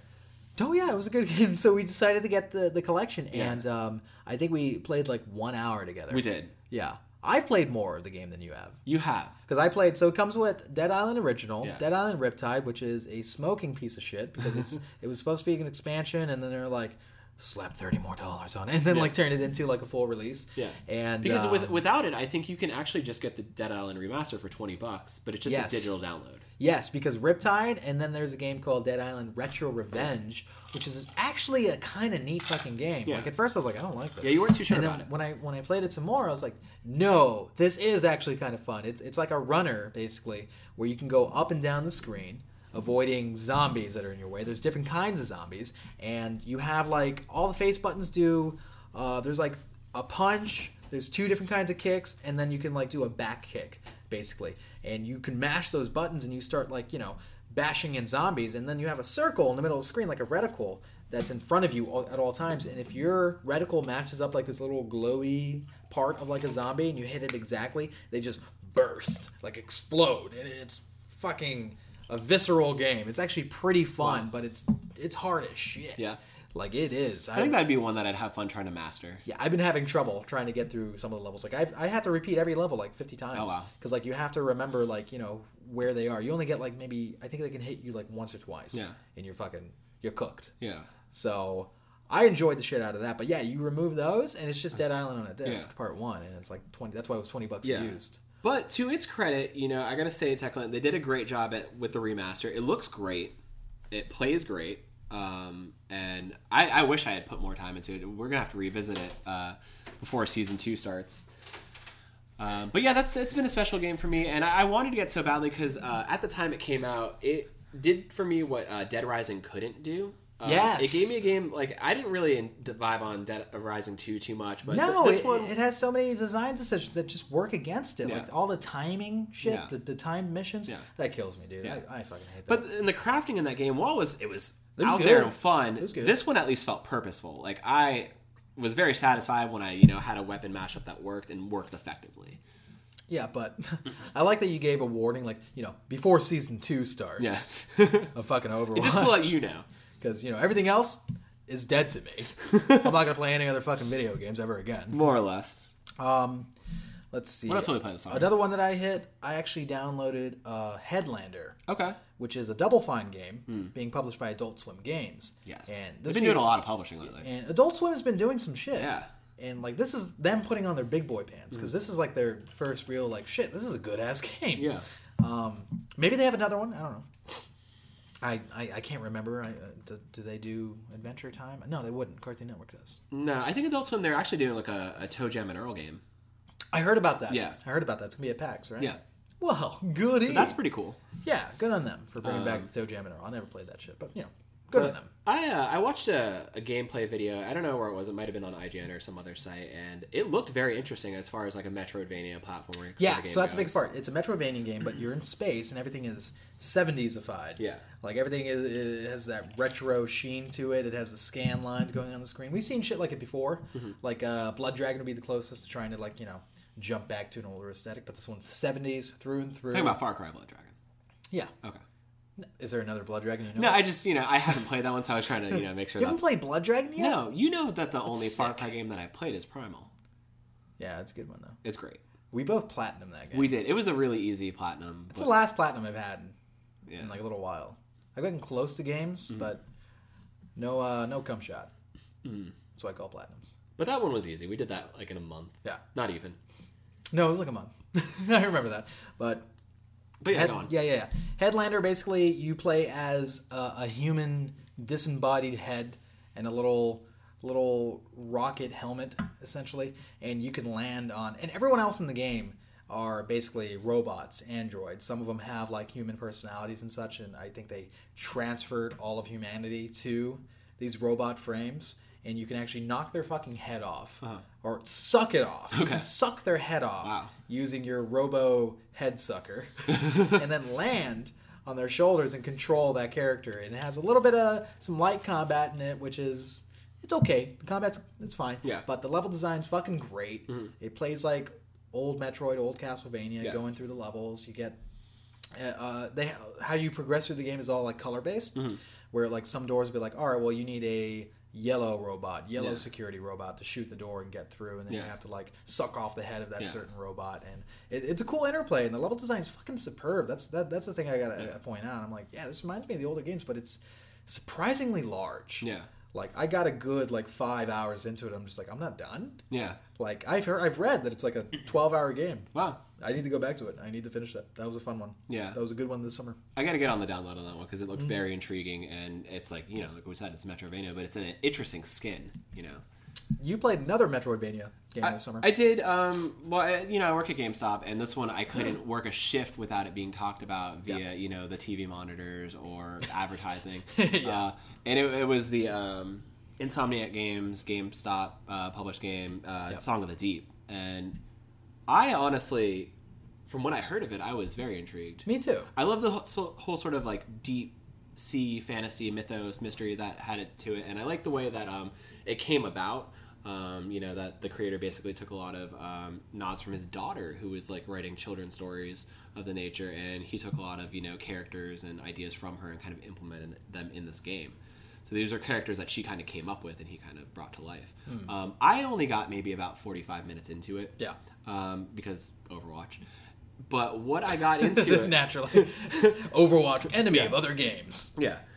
But I, I enjoyed it. Um, I know you weren't as uh, no i privy wasn't, to it. I wasn't enthused Um, I, I liked the upgrades that were coming to the sub uh, that I was getting that I went along. I loved the music, the backgrounds. I thought it was a very beautiful game in, in every sense of the word. sure it's a pretty game and Yeah. whatnot, but it was very much nothing I haven't seen before. Um, I didn't think it would be anything new, but I for that, that's what I wanted. And you know, but that's the thing. If you're if it's not new, Yeah. then do it well. Yeah. Whereas I think Headlander did Metroidvania very Yeah. well. I think Song of the Deep kind of struggled with it, and especially some of the mechanics in the game. I just wasn't behind. Controlling the ship kind of sucked. Mm-hmm. Yeah. Combat was very shrug-tastic. I was like, I'm not really enjoying doing this. And here's the problem: it's an entire game of Donkey Kong Country's water levels. yeah. And you're not gonna sell anybody on that shit, man. Except me. You go. You go to that. an old platform. For me, Yeah. uh, the, the levels that I like the most in Mario games, Sonic, uh, were the underwater levels. Oh my god, what's I, wrong with you? I don't know. I just enjoyed them. I thought they had cool feels to them. Did you like the water temple? I did. Oh my god! I, I didn't think it was even that crazy or that hard. People say like that's the hardest like dungeon or level they've ever had to kind I'm like, what are you guys talking about? Like that wasn't the hardest in the Legend. of No, it wasn't the hardest in that game. Yeah. I would. I didn't Yeah. struggle that hard. People curse it left and right. I think the Fire Temple I might have even it. been a little harder. However, um, yep. but I, I enjoyed it for that. Um, yeah, sometimes the the submarine mechanics were a little clunky, but I think you know it, it did it well at times. Um, and I, I don't know, like the underwater world, it kind of spoke to me. Eh. So I gotta go back though. to it. I gotta go. Yeah, it was only fifteen bucks. Yeah. Uh, the collector's edition was thirty, and it looked great. Came with the steel book. Did you get that one? I I was working towards it, but then we didn't get any order to our store, so I kind of just was like, I'll get the regular fifteen buck edition. Do you know what the pre-orders were looking like on that game? Uh, we had about twelve to our store. It got really. They started stacking up towards like the date. Okay. Yeah, they were pushing it pretty hard through GameStop. They wanted us to basically, you know, at least get one a shift. They were doing like dollar incentives. Like every order you got pre-ordered, uh, you would get a dollar. If GameStop, I think the wise play, and you know, again, hindsight twenty and whatever the other numbers, they should have had Headlander. they should have been the ones publishing Headlander Yeah, well- because right now people are, for me for them to launch that kind of game, which actually got mixed reviews. Mhm. You know, the people that dug it really dug it, Yeah. but those that didn't were just like they were just like me. They're like, this isn't, this is the same. It's not that great. Yeah. Whatever. So their publishing arm, which you know is an extension of GameStop's business because they're trying to you know stay relevant. Yeah. Uh, I think I even read a report saying that they're year over year they're going they're Under. losing a percentage. Yeah, I think Yeah. they're seven percent down in Wow. revenue. Yeah, so that's them trying to throw out a lifeline for themselves past retail stores because that's not going to happen for gaming. And I would say even, I'm going to be gracious and say ten years from now is Yeah. when we're going to be like physical. What the fuck are we Yeah. doing? So that's why I'm just like, man, I kind of, I kind of, you know, if I were in their position, I would want a way better game than Song of the Deep. But, But- on paper, it sounds great. No, I think as a- Insomniac, Metroidvania, Yeah. fantastic. How can we say no? But it, it just As a, as a first game to have under their publishing belt, I think it's it's a good one, and especially because it speaks to retro uh, style games. Um, it would it's going to be interesting to see what titles they come up with in the future. But you know, I don't know how far we are away from that. So yeah, I don't know how far away we are from the seeing a AAA from them. Yeah, Because that'd be right now it's low impact, just Yeah. because they don't want to dip.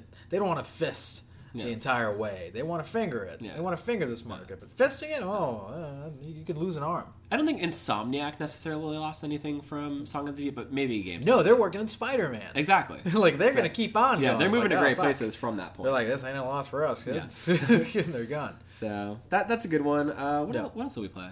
What else we played this summer? Well, I did a little backlog maintenance. Uh, I went back to a game that I originally put down because it was a real bad time for me. There was a time in this apartment where there Uh. was dark clouds and hopelessness, and I was watching A Walk to Remember and tearing up every day. Yeah. Yeah. So I around this time I got two titles. I got uh, Mad Max, which Oh, Okay. I traded in like a dirty shoe. although I'm hearing that I should go back to it and revisit it, give it a second chance. Yeah. It just I, I heard through the kind of funny guys that it's pretty great. Colin says that. Yeah. It's it's try hard Arkham, like Batman Arkham Yeah. mechanics. I can't deal with it. Okay. Like honestly, it's just the combat that keeps me back. The car combat's fine. Mhm. It's the rest of it that's just like, ugh, I don't want to do that. so another game that I had at the same time that I that I put down because it was just a bad time for gaming Mhm. uh, was Metal Gear Solid Five: The Phantom Pain. Wow. Went back and I didn't re- I didn't really get that far in the game. No, you didn't. It turned out I got maybe like a couple of uh, chapters in. I remember uh, we went to Dragon Con uh, last September, and you brought your ago. PS4 with you, and that Yeah. was one of the two games you brought with you, and I would watch you do these missions, and it seemed really cool. And then you, what, what was the mechanic where you basically like stranglehold people, You- and then you parachute them into the sky and get them Use to the? Fulton. Yeah, you the- Fulton the fuck out of it. yeah, that was my favorite part. and it changed the way I played the game because, you know, in other sneaking games, I would have no problem snapping someone's neck and just like, I'm going to put you in a locker. There we go. Boom. That's that's your grave. Uh, in this one, it actually tells you if you Fulton these assholes out, they actually go to your mother base and then they add to your regime, your army, your regiment, essentially. And so you can make your base stronger the more people that you don't kill in the game. And I thought that was such an interesting way to make me not murder everybody. Whereas, let's say a game like Dishonored really gave me no reason not to kill everybody except for the slap on the wrist of a bad story. Yeah. You know, oh, the rats are gonna fucking make mutants and blah blah blah. The fuck, fuck you, fuck you. Never make me feel bad about killing, unless I could coerce these uh, fellow soldiers onto my side. I thought that was a cool thing. I had fun with that. Yeah. Um, so I did a little bit of Metal Gear. I didn't beat it because that game. Uh, there's another game where it's like, damn, this is way longer Is than it- I thought.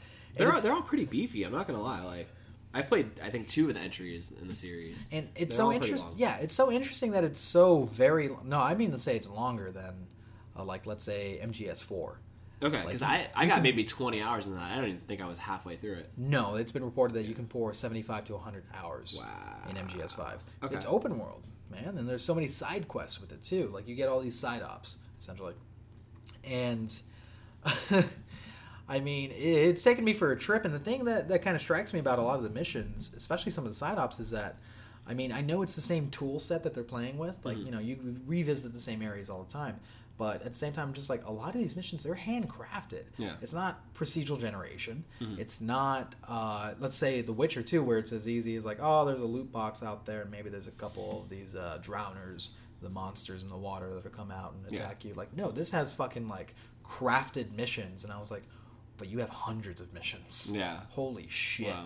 Like, it is It's a lot of detail there. a lot of thought. detailing, a lot of shit that they had to go through, a lot Yeah. of story. Although it's kind of light Yeah. on narrative. Mhm. Like there's a lot of cutscenes, there's a lot of like you know backstory things going on, uh, but I would say it's the um, least Metal Gear Metal Gear of the main series. Really? It's very different, open world, open Hmm. world through and through. They're still sneaking and shit, but Interesting. it's it's got a way different vibe. I- The only one that I finished uh, was Sons of Liberty, which is Metal Gear Solid 2, and that that's a very It's a great one. that- yeah, it's a very trademark Metal Gear game. I'd say these games are night and day. okay, These interesting. two are night and day for sure. Well, it's not like uh, that one Metal Gear game. Uh, what was it? Uh, Raiden's Melon Strike. What was that one? Raiden's Melon Strike, my favorite one. It was like a slicing simulator. Uh, that was Yeah. probably the least Metal Gear game. Yes, you're right. Wasn't part of the main series. no, it was kind of was like you know the least a one-off. Metal Gear game Yeah. of all time. Kind of like how Dirge of Cerberus is like the least Final now, Fantasy game. Now they're making across. another one that's continuing to the tradition of weird fucking offshoots. Weird. They're trying to do a Resident Evil Oh, okay. on Metal Gear, so it's like in more ways than one. It's uh, called Metal Gear Survive. Okay. They announced like I think last week or Yeah. a couple weeks back. Um, and it's essentially it takes place during the events of Part Five. It's a side story, Mm-hmm. Okay. but the characters, none of which are Snake, none of which are related to Snake. they happen to be part of his like his old crew Okay. his old fucking motorcycle gang, whatever the fuck they are. They get sucked up into a wormhole and they end up in a universe filled with these gaseous zombies that are constantly trying to attack their base. Okay. And so it's a co-op game, four players. You have to like fortify against So these. it's like a base defense sort of game. sort of, Hmm. but like actiony and all that shit.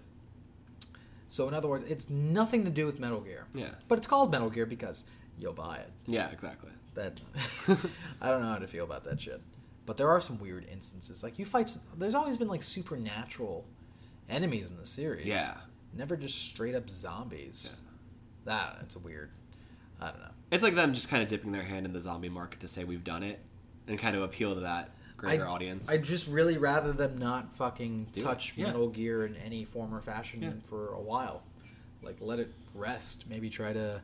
I don't know if they have to do it through Konami and not with Hideo anymore because you know he separated, Yeah. doing his own shit, doing some weird uh, Norman Norman Reedus fetus baby shit. yeah.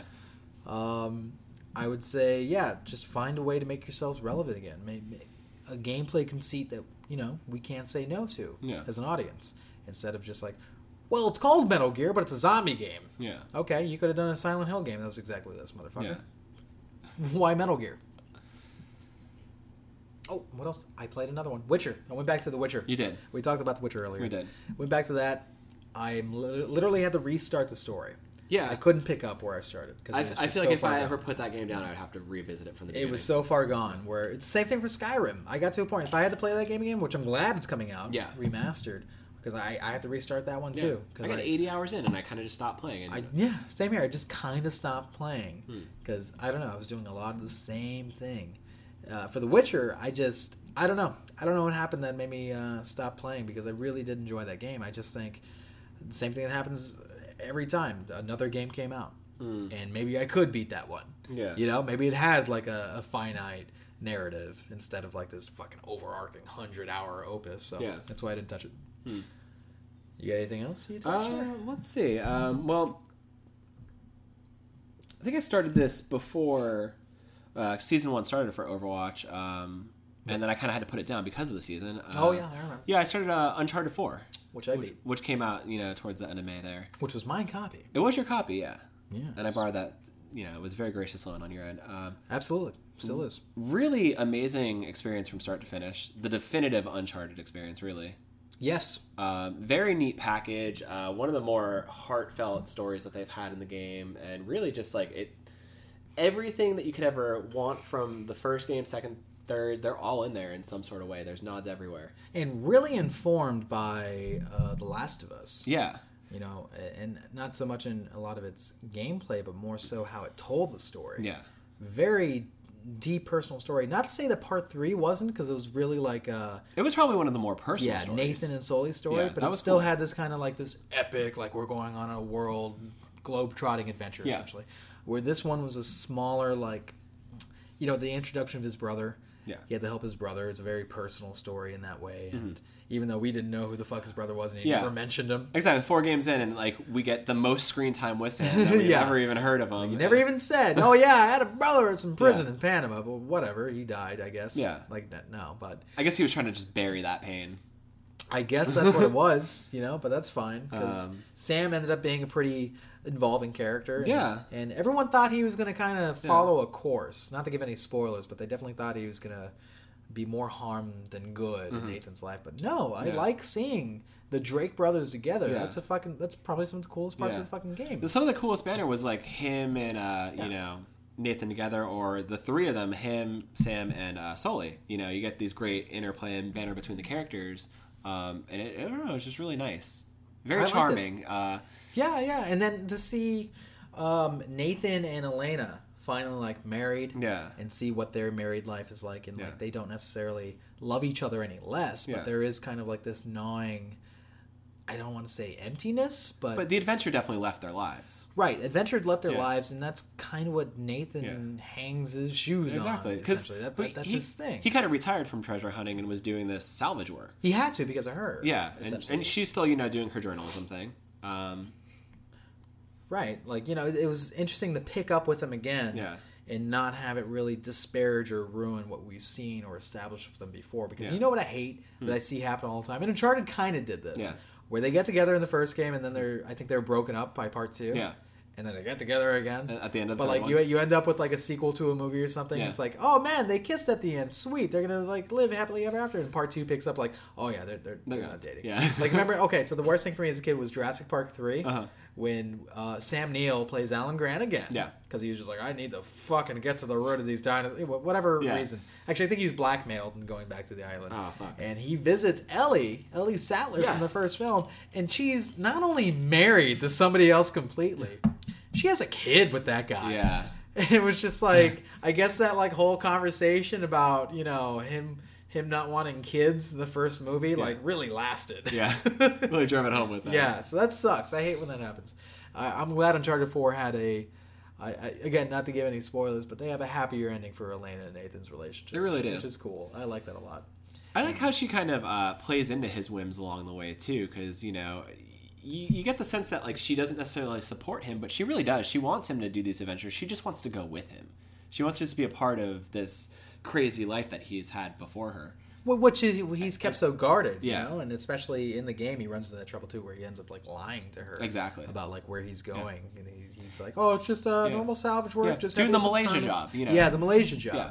And instead, it's like, no, this motherfucker's out there getting the gunfights Yeah. once again. And it, it really And leads to like one of the most tense moments, the, the confrontation where she ends up going out to, Right. to see him. I don't remember how she finds out, uh, but she goes out there, and it's like this really like it's it's a heavy marriage talk. Like you lied to me, you betrayed my trust, and it's just like wow, you're throwing this in the middle of an Uncharted game, and it really resonates in it in a great way. It doesn't stop the story. It just kind of What, what's kind of really striking about the game too is that there's very little gameplay to it. There's very little in the. I mean to say like there's the gunfights are few and far between. They're there, but well, well, I think we got different experiences out of the game. Well, you played it on fucking hard. I played it on hard, so I felt like every other minute was a gunfight, and it was a little much for me. I'm not gonna lie. if you played it on normal, Yeah. which you know we make Normal this people argument, do. like normal people do. Yeah.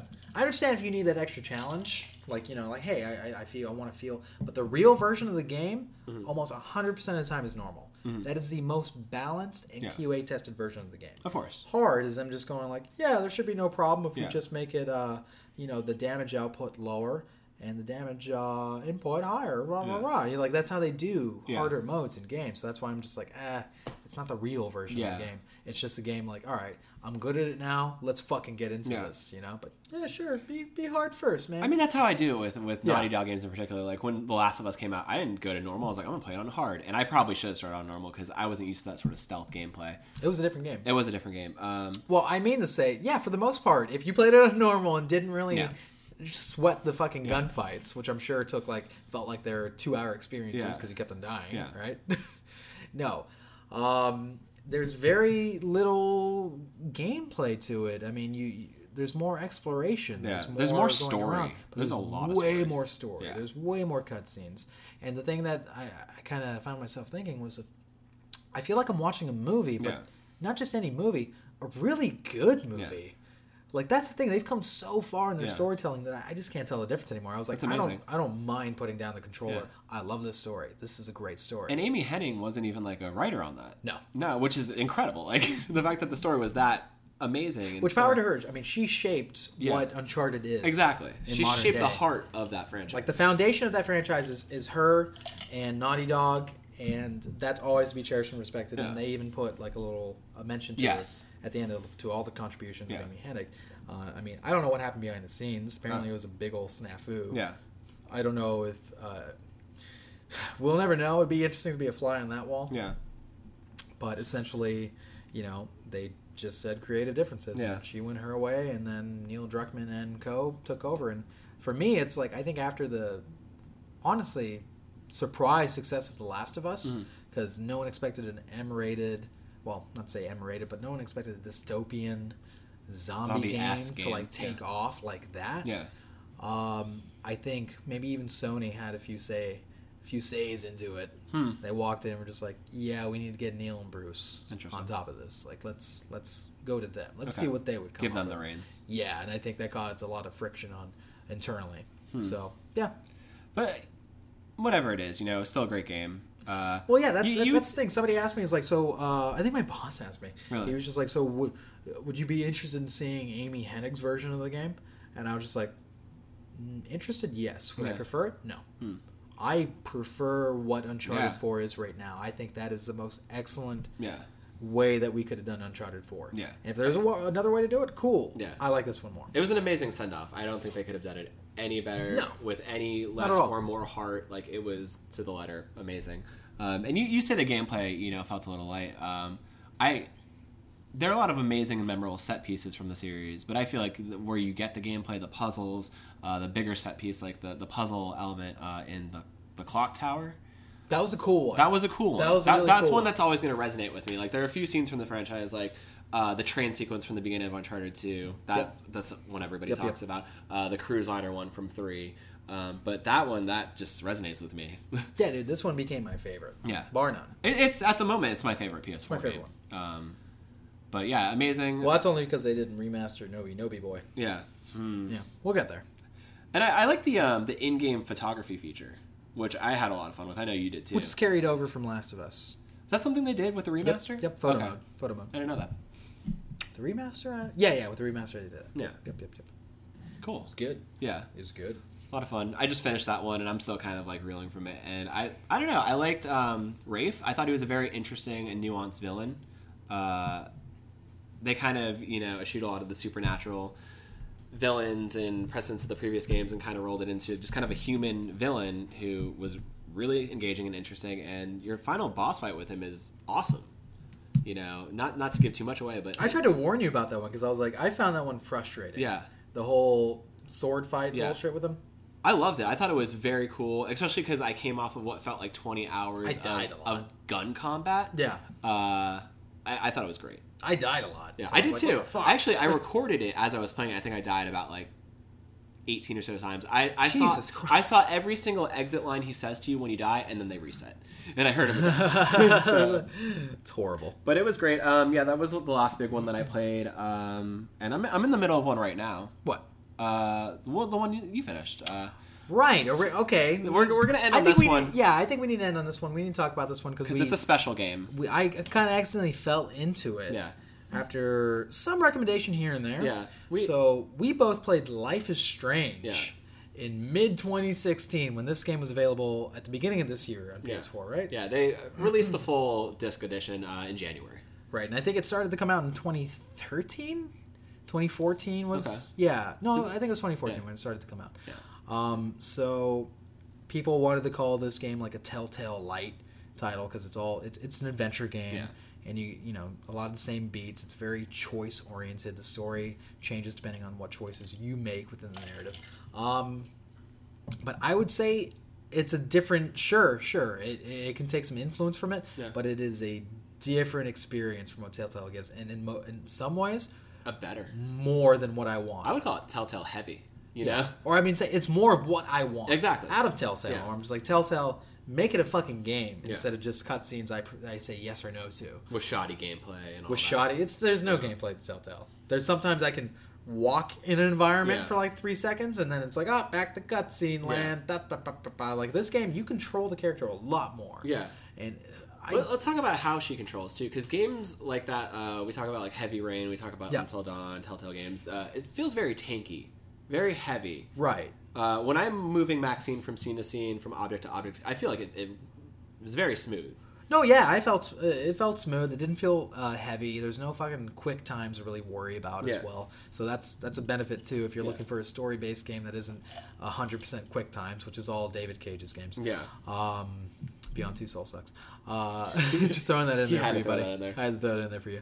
Um, I like it. We'll have this conversation another day, but No, I had it. It it sucks. The quantic dissemination died Did right not there. like it. Okay. and fucking Ellen Page came after uh, Naughty Dog for the likeness of Ellie, and I'm just like, nah, you should be thanking them, even if it looks like you. I think that, that might have sold more copies of Beyond because people are like, is this the Ellen Page game? yes, right. So, no, Life is Strange has a cool story. It has a cool little style to it. Um, it's from Don't Nod, which Yeah. is kind of a weird developer. Yeah. Because their previous game was Remember Me. yeah. Do you remember that one? I don't. You don't? No. Not at all? No. Well, it was a uh, action platformer, future, just sci-fi, bullshitty. It didn't play very well. Mm-hmm. Okay. And it was all too French for my taste. Okay. Which I think they're a French dev. Yeah. but, you know, I won't hold that against them because Life is Strange is actually pretty good. It is. And it takes It- place in America. Yeah, it, it's published by Square Enix too, which is really interesting. Yeah, well, it's, that's a cool little Yeah. thing for them to have in their repertoire because, you know, before that was just like Hitman and Final Fantasy. It's Yeah, like we know. I don't know. They've been actually for me. They've been publishing better games than they've been making. Tomb Raider. Tomb Raider. Yeah. Right. That was a great pairing with them and Crystal Dynamics. They've been killing them. They, Yeah. or, they've been killing it lately. Yeah. I would say they, they they're they're coming back pretty strong. Yeah. Because there's a while we were just like Square Enix. I don't know what you're doing. No, I like it. I like Yeah. it. I like that they would take the risk on this game because I think it paid off because it was critically acclaimed. Yeah. I love the story. I love the p- performances. I think one thing you need to keep in mind is that the first episode is really weak in comparison to the rest of the series, Yeah. and some of the writing is really jarring. Well, As- how did you describe it? It's it's more of the dialogue. It's uh so Diablo Cody esque. The Yeah. way like they think that teenagers should talk. This like sort of new invented slang that Ugh. like.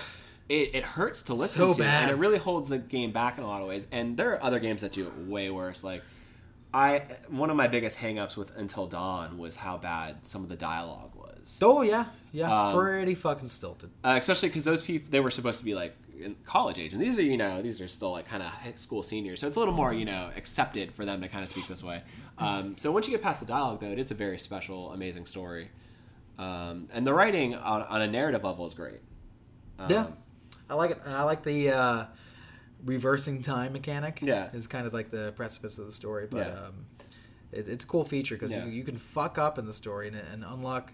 Unlike Telltale, where you're like you're stuck with it. Yeah. I hope you made the right choice in the five seconds we gave you to make that choice. No, no, no. This game is like you can go back and see how it played out otherwise. Yeah.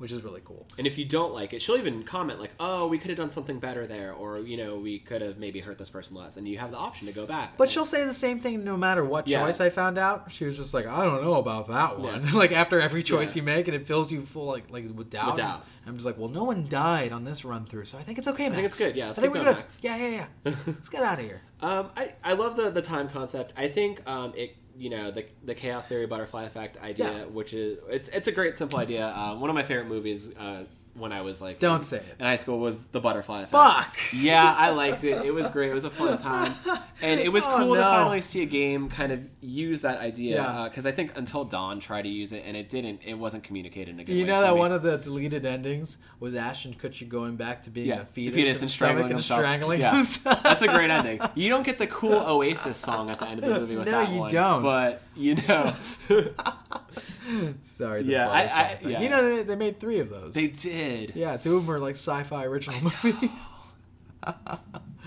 that and different dudes too, like model-looking dudes. Yeah. oh, good times. But no, that, that's Good that's a great aspect. You really feel the weight of all of your choices, and they actually play out in a way. no, like, let's keep talking about the butterfly effect. Whereas, like until dawn, The you know, no, you know, until dawn, like uh, the first, I say two thirds of the game, you feel like your decisions really matter in a way, and then you find out they don't. No, you don't think They- so? They really don't. I mean, your interplay between uh, the relationships you build with the characters, it kind of maybe you know peaks their survivability a little bit. But I feel like you know there wasn't as much weight to what I was doing. Uh, granted, you know there were harrowing situations. Uh, we'll say the Wendigos, where you kind of had to like really make sure you were playing to the quick time events really smartly, so you didn't die. But uh, as far as decisions go, I feel like Life is Strange is a better fleshed out. Maybe one of the things that held that one back a little bit was that it all took place over one night. So, how much character development can you really have in one night Yeah. these characters' lives? And that's that's most horror movies, where it's like they're going to be who they are throughout Yeah. the whole movie, and then maybe they become a badass, or maybe they die. Yeah. and that's kind of your two roads Yeah. to take. Where yeah, Life is Strange takes place over Five well, days. technically five days. Technically, yes. but you like relive these five days like ten different times. Yeah. It's it's pretty crazy. It's it's got a little Groundhog's Day to it. Yeah. It's got a little uh, Dawson's Creek. The Twin Peaksy Twin coat of paint on Peaksy? it. Yeah. And it has no shame in referencing these shows like, No, outright. It's so self-indulgent in all the things that it references. Trust Uh, no one is like written everywhere Yeah. all over the college that Max goes to. exactly. Square Enix Yeah. even like we're like, oh, we're gonna put our own name in this, and they drop like Final Fantasy Spirits Within. Yeah, at but one point, and you're like, you're right about with the big uh, the big plot twist. Um, yeah, I I'm, can't even talk about it. I'm I'm still playing it. I'm in the middle of episode four Yeah. right now, and episode the beginning of episode four, uh, episode three leading into it was one of the best moments in a game I had experienced in a while. Where I was like, wow, I can't believe this is happening. Seriously, that Like- that was the hook. Yeah. I said by three, it's like you can't stop playing. Yeah. You cannot stop playing, and it doesn't really dissipate. I mean, three, four, five, fucking excellent. Mm-hmm. Yeah, you flew through those last. You said you played. them Yeah, I did. I played sitting. four and five in one sitting. Um, five kind of falters in only one part. That's Mm. kind of weird, and it's a dream sequence too, which is the weirdest part about it. Okay. Um, but otherwise, superb fucking ex- episode. Uh, yeah. Great ending too. Some people say the game fell apart at the ending. I, Really? I, want to see what you say about it. Okay. Because I, I enjoyed the ending. I did enjoy the ending. I was like, yep, that's the way it should have ended. Yeah, I'm enjoying everything I've, I've done with it so far. Uh, Yeah. I'm probably gonna platinum it first playthrough because I've been enjoying like going off the beaten road and getting all like the optional photos. Found them very easy to get. Um, and then Oh yeah, you did. yeah, Fucking- and the, the soundtracking. I didn't do any of them. It's great. Yeah. So good. Oh yeah, it's got a little um. Got some what's bright eyes in got there. some bright eyes. Got a little Amanda Palmer. Uh, Angus and Julia Stone. Right? Uh, a little bit of everything. yeah, it's like an indie Spotify set list going Yeah. on there. I like that. It's a little Bonnaroo time. And they do this cool thing with the episodes that um, Tales from the Borderlands did that I really love, where they open their episodes in a very like cinematic sort of way. Yeah. Where they'll have like you know a little bit of scene happening, and then they'll get to the opening credits, and they'll play this like really important song behind it. And Life is Strange does that, where they'll have songs playing behind like you know the opening of the events for each episode, and I think that's a cool way to start each one. It's a good game. It it is. is. I do recommend it to Yeah. people that haven't tried it already. It's cheap too, you know. It's only like thirty bucks. Twenty. Th- Twenty now? Wow. Yeah, why are you buying them thirty bucks? Come on, come on, man. Well, I think when when I Or went maybe that's physical. Physical is thirty. well, when I went You with, can download the whole thing for twenty. Okay, when I went with my girlfriend to pick it up because we we're actually playing on her copy, uh, it was Oh, I know. it was thirty bucks. So I know. I saw it sitting there. I was like, this isn't gonna be here forever. yeah, So I gotta fucking take this thing. yeah. Because you're not gonna play it. You're playing Overwatch. I was. I was actually explicitly told to play it after Uncharted 4, and I kind of let it lay there for a little bit, and then you played it, and then I was really told to play it, and I'm like, okay, I got to do it, and I love it. Like, Don't don't don't act like you're really told to play it. No no no. It's because you saw me playing. You're like, what's he doing? He's Yeah. enjoying it. I mean, it was a little bit of that. Like, I know she Yeah. wanted to talk about it with me, but I also wanted to talk about it with you because, like, I knew this it. was coming up, and it, you know, it's important. it's a good time. It's Yeah. important. It's an important game, I think. as far as interactive uh, adventure point and click sort of games go, it's very important. Right. I enjoy it. Yeah. I enjoy it a lot. Um, so yeah, that's that's about our summer in review. That's there, about summer in review. Okay. So we got this next thing going on. Okay. here. This is a fun. We're gonna to fit some time. I know we're running a little long here. Yeah. But uh, You know. boom, Boom. boom. So um, we're gonna call this segment, and this we're hoping this is a recurring Yeah. segment. Just for fun, whether it's bi-weekly or Yeah. you know once a month, No, it's gonna be every day. every day. we're gonna record it every, every day. day. Oh, jeez, we're gonna have Okay. 365 You're gonna be in the seconds. shower. We're gonna do this. we're gonna call it game pitch. Game pitch. Where you have only 17 seconds. 17. What? Let's do 30. 17 Okay. seconds to pitch me a game. Okay. And then we can spitball and try to make this fucking gold. Okay. Essentially. Okay? Okay. So what, what, what's spinning out of our mouths right now is going to be silver. Okay. We're going to make it gold. We're gonna spin it to gold and then platinum. And then platinum when We're gonna it's gild it to and platinum. When we're rich and you're downloading it Yeah. by the droves, you're treating it like the next Pokemon Go. Yeah. But not, you know, Pokemon Yeah. or Go. None of that. Yeah. But you're gonna fucking revere us. You're gonna revere it. You're gonna be like, wow, I was there on the ground level when they talked about it. Right. and we may not adhere to 17 seconds, but I'm gonna say 17 seconds because it matters. So you get the sense of how fast and cutthroat it's gonna be on All this right. throw. So you're gonna The throw it game at me. What is your first game? Pitch me a game. Oh, you want me to pitch your game? Yeah, absolutely. Okay. Um. All right, we're gonna go for this first one here. Uh, Death by Disco. Okay? What the fuck? You named them too. I- I did I don't even expect that much. You don't expect that? I went hard on Death this by Disco? You gave me homework and I did it. Okay. no, I didn't. All right, so, so ahead. Death by Disco, it's going to be a uh, 1970s inspired uh, Yeah. side-scrolling beat 'em up, uh, Okay. and you're basically your moves. Uh, you know, they're static at some point, but they're powered by disco music. So you have Okay, a soundtrack inspired by you know funk and disco, uh, Kool and the Gang, Bootsy Collins, uh, ABBA. ABBA, ABBA, Cher, yeah. Earth, Wind, and Right. Fire. Good. Uh, and you're basically fighting in a, in a and you're gonna get all this licensed music, right? Yes, of course. Holy shit. Yeah, Okay. and you're fighting through urban cities to basically bring disco to these cities. So you're going to be fighting through uh, dance clubs that are playing rock music, and you're like, no, it's disco night. So these cities don't have disco to begin with. no, and you're basically And trying- you're bringing disco to them. yeah, Oh my god. and you have a lot of detractors who are like, no, disco sucks. Hippies. Uh, so who are you? Fi- are you fighting like punks? you're fighting punks. Yeah. You're fighting 1960s hippies. you're fighting mods. You're fighting anybody Okay. to bring disco to your city, and uh, you're going to be one of four characters. So I imagine this character who looks a lot like Disco Stew from Simpsons. Okay. Going around. That's what I'm seeing in my head anyway. I don't know what you're seeing. I see him going around in these slums and shit's like just fucked up, dilapidated Yeah. housing, and he walks in and when he's done beating the shit out of people with disco, like suddenly the room has this fucking like uh, Rubik's cube floor. Yeah. That and we have a, a disco ball hanging off. Like that's how you know the level's done. Yeah. A disco ball Yeah. emerges, erupts from the ceiling. A boss explodes out of it. you gotta fight the boss. He'll be like the landlord. Yeah. And he's like, no music. no music after 10 p.m. okay. I love this. Idea. Yeah, it's it was fun. It speaks to my love of uh, beat 'em ups. I love beat 'em ups. Yeah, they're great. We talked a long time ago. We want to start an entire company, an entire developer that just turns licensed things into beat 'em ups. Yeah. We want to be the telltale of beat, 'em up games. Fucking Harry Potter. Beat 'em up. up. the Fault in Our Stars. Beat 'em up. okay. Let's actually just do a whole John Green uh, franchise. The Paper whole Towns John. Green playlist. I'm looking for this girl again. as a beat 'em.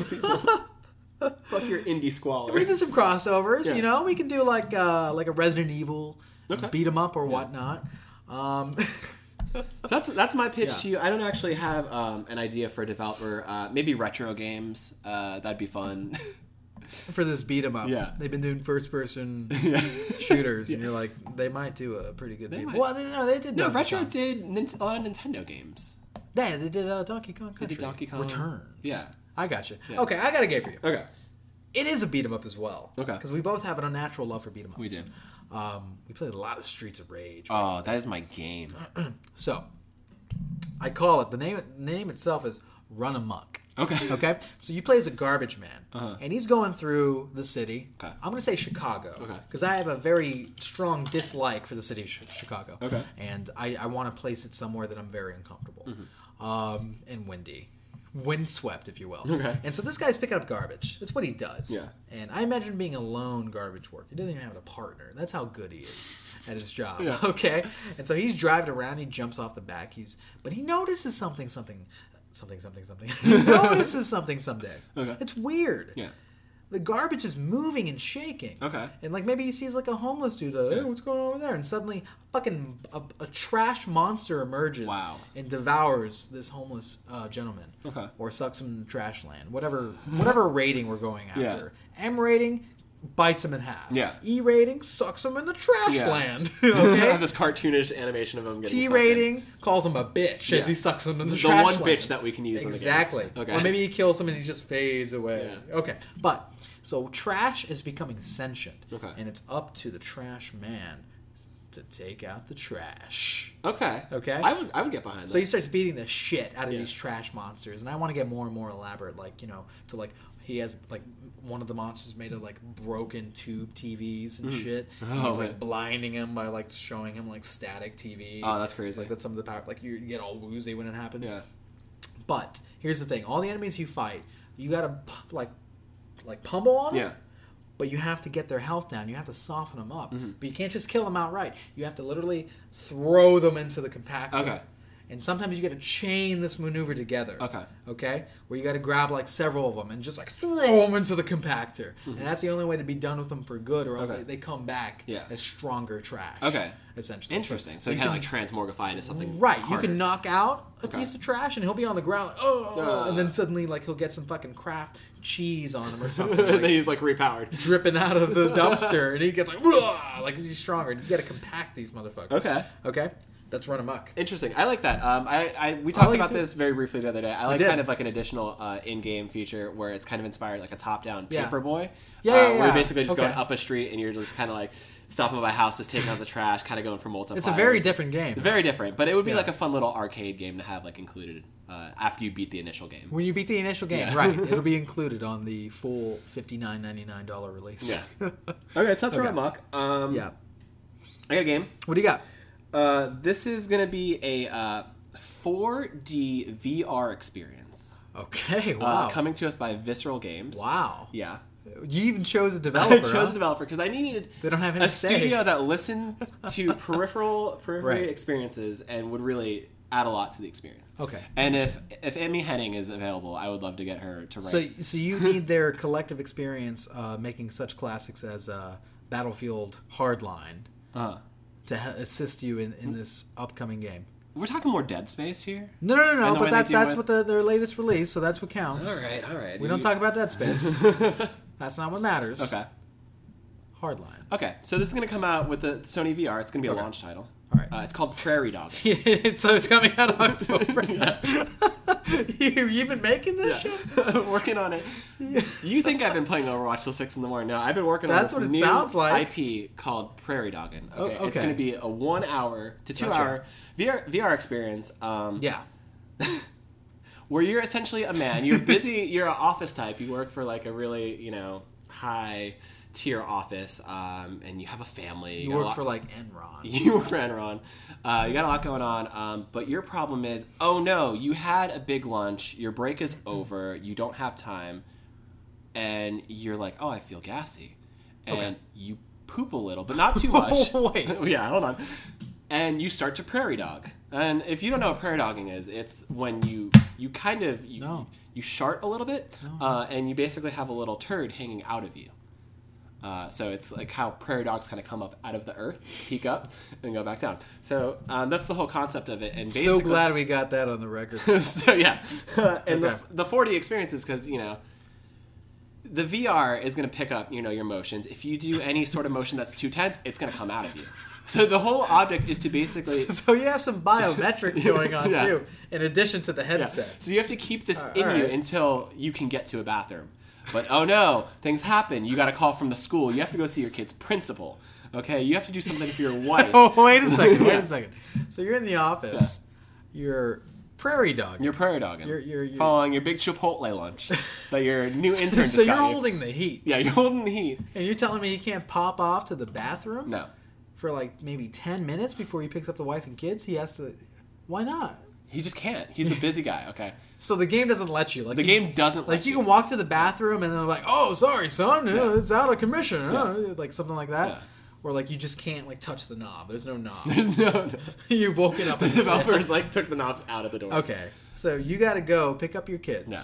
Or your wife. You're picking up your wife. I don't know. Well, no, the, fir- the first instance, okay, you got a call from the principal. You got to go. a call from the principal. You got to do damage control at the school because something happened with your son. Your, your kids are also prairie dogging no, in school. it's just you.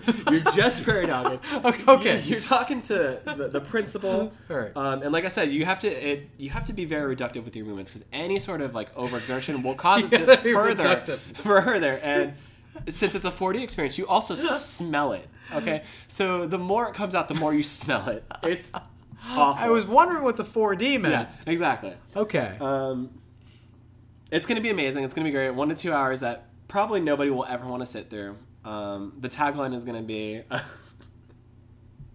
Go ahead, drop this on me. Plop it on me. Am I the only one that smells that? That's what you got? Yeah. All right. Yeah. So, uh, I mean, I don't think you're not on something. Yeah. Uh, but apparently, you're going to go gold before October. Exactly. Uh, from my understanding, you're saying it's a launch title It is for PSVR. Yeah. A walking simulator that basically around Which, as far as I'm aware, does not have uh, some sort of smell capability Well, to it it. will. All right, you're adding that. I'm, adding- I'm going into the developers like, hey, we need this in by launch. Okay. Yeah. That's fair. Yeah. All right, I like it. Okay, so that's prairie dogging. Prairie dogging. Yeah. So what else you got for me, Kevin? Okay, I got another for one. I don't have a good. I've got like a TBA kind of name going Mm-hmm. On for it, but the premise is pretty simple. It's in the vein of like Five Nights at Freddy's and, and Outlast. Okay. Where Five Nights at Freddy's, there's not a whole lot of like you don't walk around yourself. Mm. That's why I want a little Outlast into it. Okay. Okay, so it's closer to Outlast, but you're going around and you're in a house. Uh, a woman has just died. Okay. Okay, she passed away of seemingly natural causes As they are. and maybe you're her grandson Mm-hmm. or something, and you gotta you gotta assess the property because you're gonna sell that shit. You're you're the only known heir Yeah. to the throne.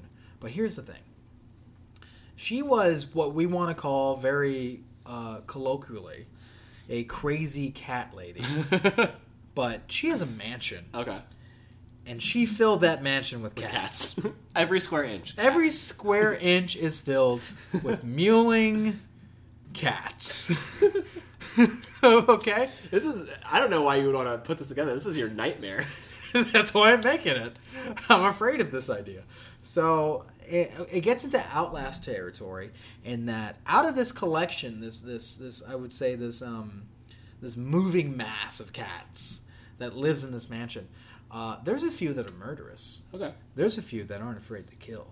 Oh shit. and it's up to you in the pitch of night there's no lights all you see is cat eyes okay and you're tripping over cats Yeah. too and you got to move through the cats without alarming other cats okay and we're talking about there's like a living carpet of cats Oh going my on here God. so you got to be very cautious with your movements Yeah. So that's even worse than that like game like Don't Wake Daddy. Exact. I don't know what that is, but yeah, essentially it's Yeah. don't wake daddy Yeah. and don't wake the kitties. Yeah. Okay, because these certain cats control the rest, and they become a swarm. It's like a hive mind of cats. right, and Okay. so it's up to you. One by one, you're trying to dispatch the evil cats. Mm-hmm. So you go up and you try to sneak up on them, and maybe there's like a little boss fight going on. You end up in like a like a different room with its own history, maybe a murder that Mm-hmm. Right. the cat committed Mm-hmm. beforehand. You know. And so you get a little backstory on it, and you got to fight this fucking cat off. This Oh, wow. boss cat. I would say, let's say there's five out of like 300 cats. Yeah. That is the boss. 400 cats. Okay. I like 400 cats better. I don't know why. I just want an astronomical amount of Okay. cats in this mansion. Okay, and you have to fucking like you punch them out basically. You got to twist their little kitty heads. but it's gonna be a tough fight hmm. because they're spry. Yeah. It's all first person, by the way. Okay. So you're going around and like you know it has a little bit of uh, some melee going on to it, Mm-hmm. but you gotta do some like dodges and counters and stuff because you know it can tear your head off, man. Hmm. Okay. Here's what I call it. Okay. I call it Five Nights with Kitties. okay.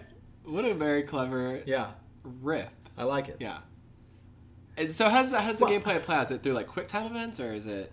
A little bit of quick time, a little Okay. bit of just like straight like melee mechanics. Okay. Like you're just straight up punching these fucking cats Okay. get through. But it doesn't serve you to hmm. attack every cat you see. No. Because you get killed faster than anything. Yeah. Okay? You feel me on that? You'll Yeah. get killed almost instantaneously. Hmm. But if you're selective, you can get away with a few cat killings. Okay? But remember, there's only five that you need to kill to mm-hmm. beat the game. Yeah, the big five. Right. But you got to navigate through these fucking cat mazes. Does the the crazy cat lady? Yeah. Does she come into play at all? No, she's dead. She's dead. She's dead. Okay. There might be some warnings from her. hmm Like Maybe- around the house. Yeah. Okay. Yeah, but what happened in the final days, Mm. like what went down, and maybe you find out, like, no, she was slaughtered by a cat. Okay. yeah, she was taken down by the meanest cat. Well, like, that's great. like kind of like in Gremlins, they Yeah. had the fucking the Mohawk one. What Yeah. was his name? Spike or something. I think so. Yeah, yeah, yeah. He's like that. He's a cat with a fucking mohawk, a white mohawk, running around this house, controlling the rest of the Cool looking. Siamese cat. Yeah. Yeah. Maybe he's got a vest. yeah. A denim vest. yes. Nothing but. so that's Five Nights with Kitties. Okay, that's fun. Okay. Uh, I got? I got one more for you. Okay. Um, it's called a fistful of Woolongs. Yeah. All right. I'm gonna let you go. It's gonna kind of be like a like a license title. It's gonna be a uh, merging of uh, You have Grand big dreams. Grand Theft Auto style uh, Okay. gameplay with Cowboy Bebop. Okay. Yeah, get to play. It's like an RPG type game. Uh, plays one of the four characters on the Bebop. You Okay. know, uh, Ed, Spike, Jet. Jet, Faye.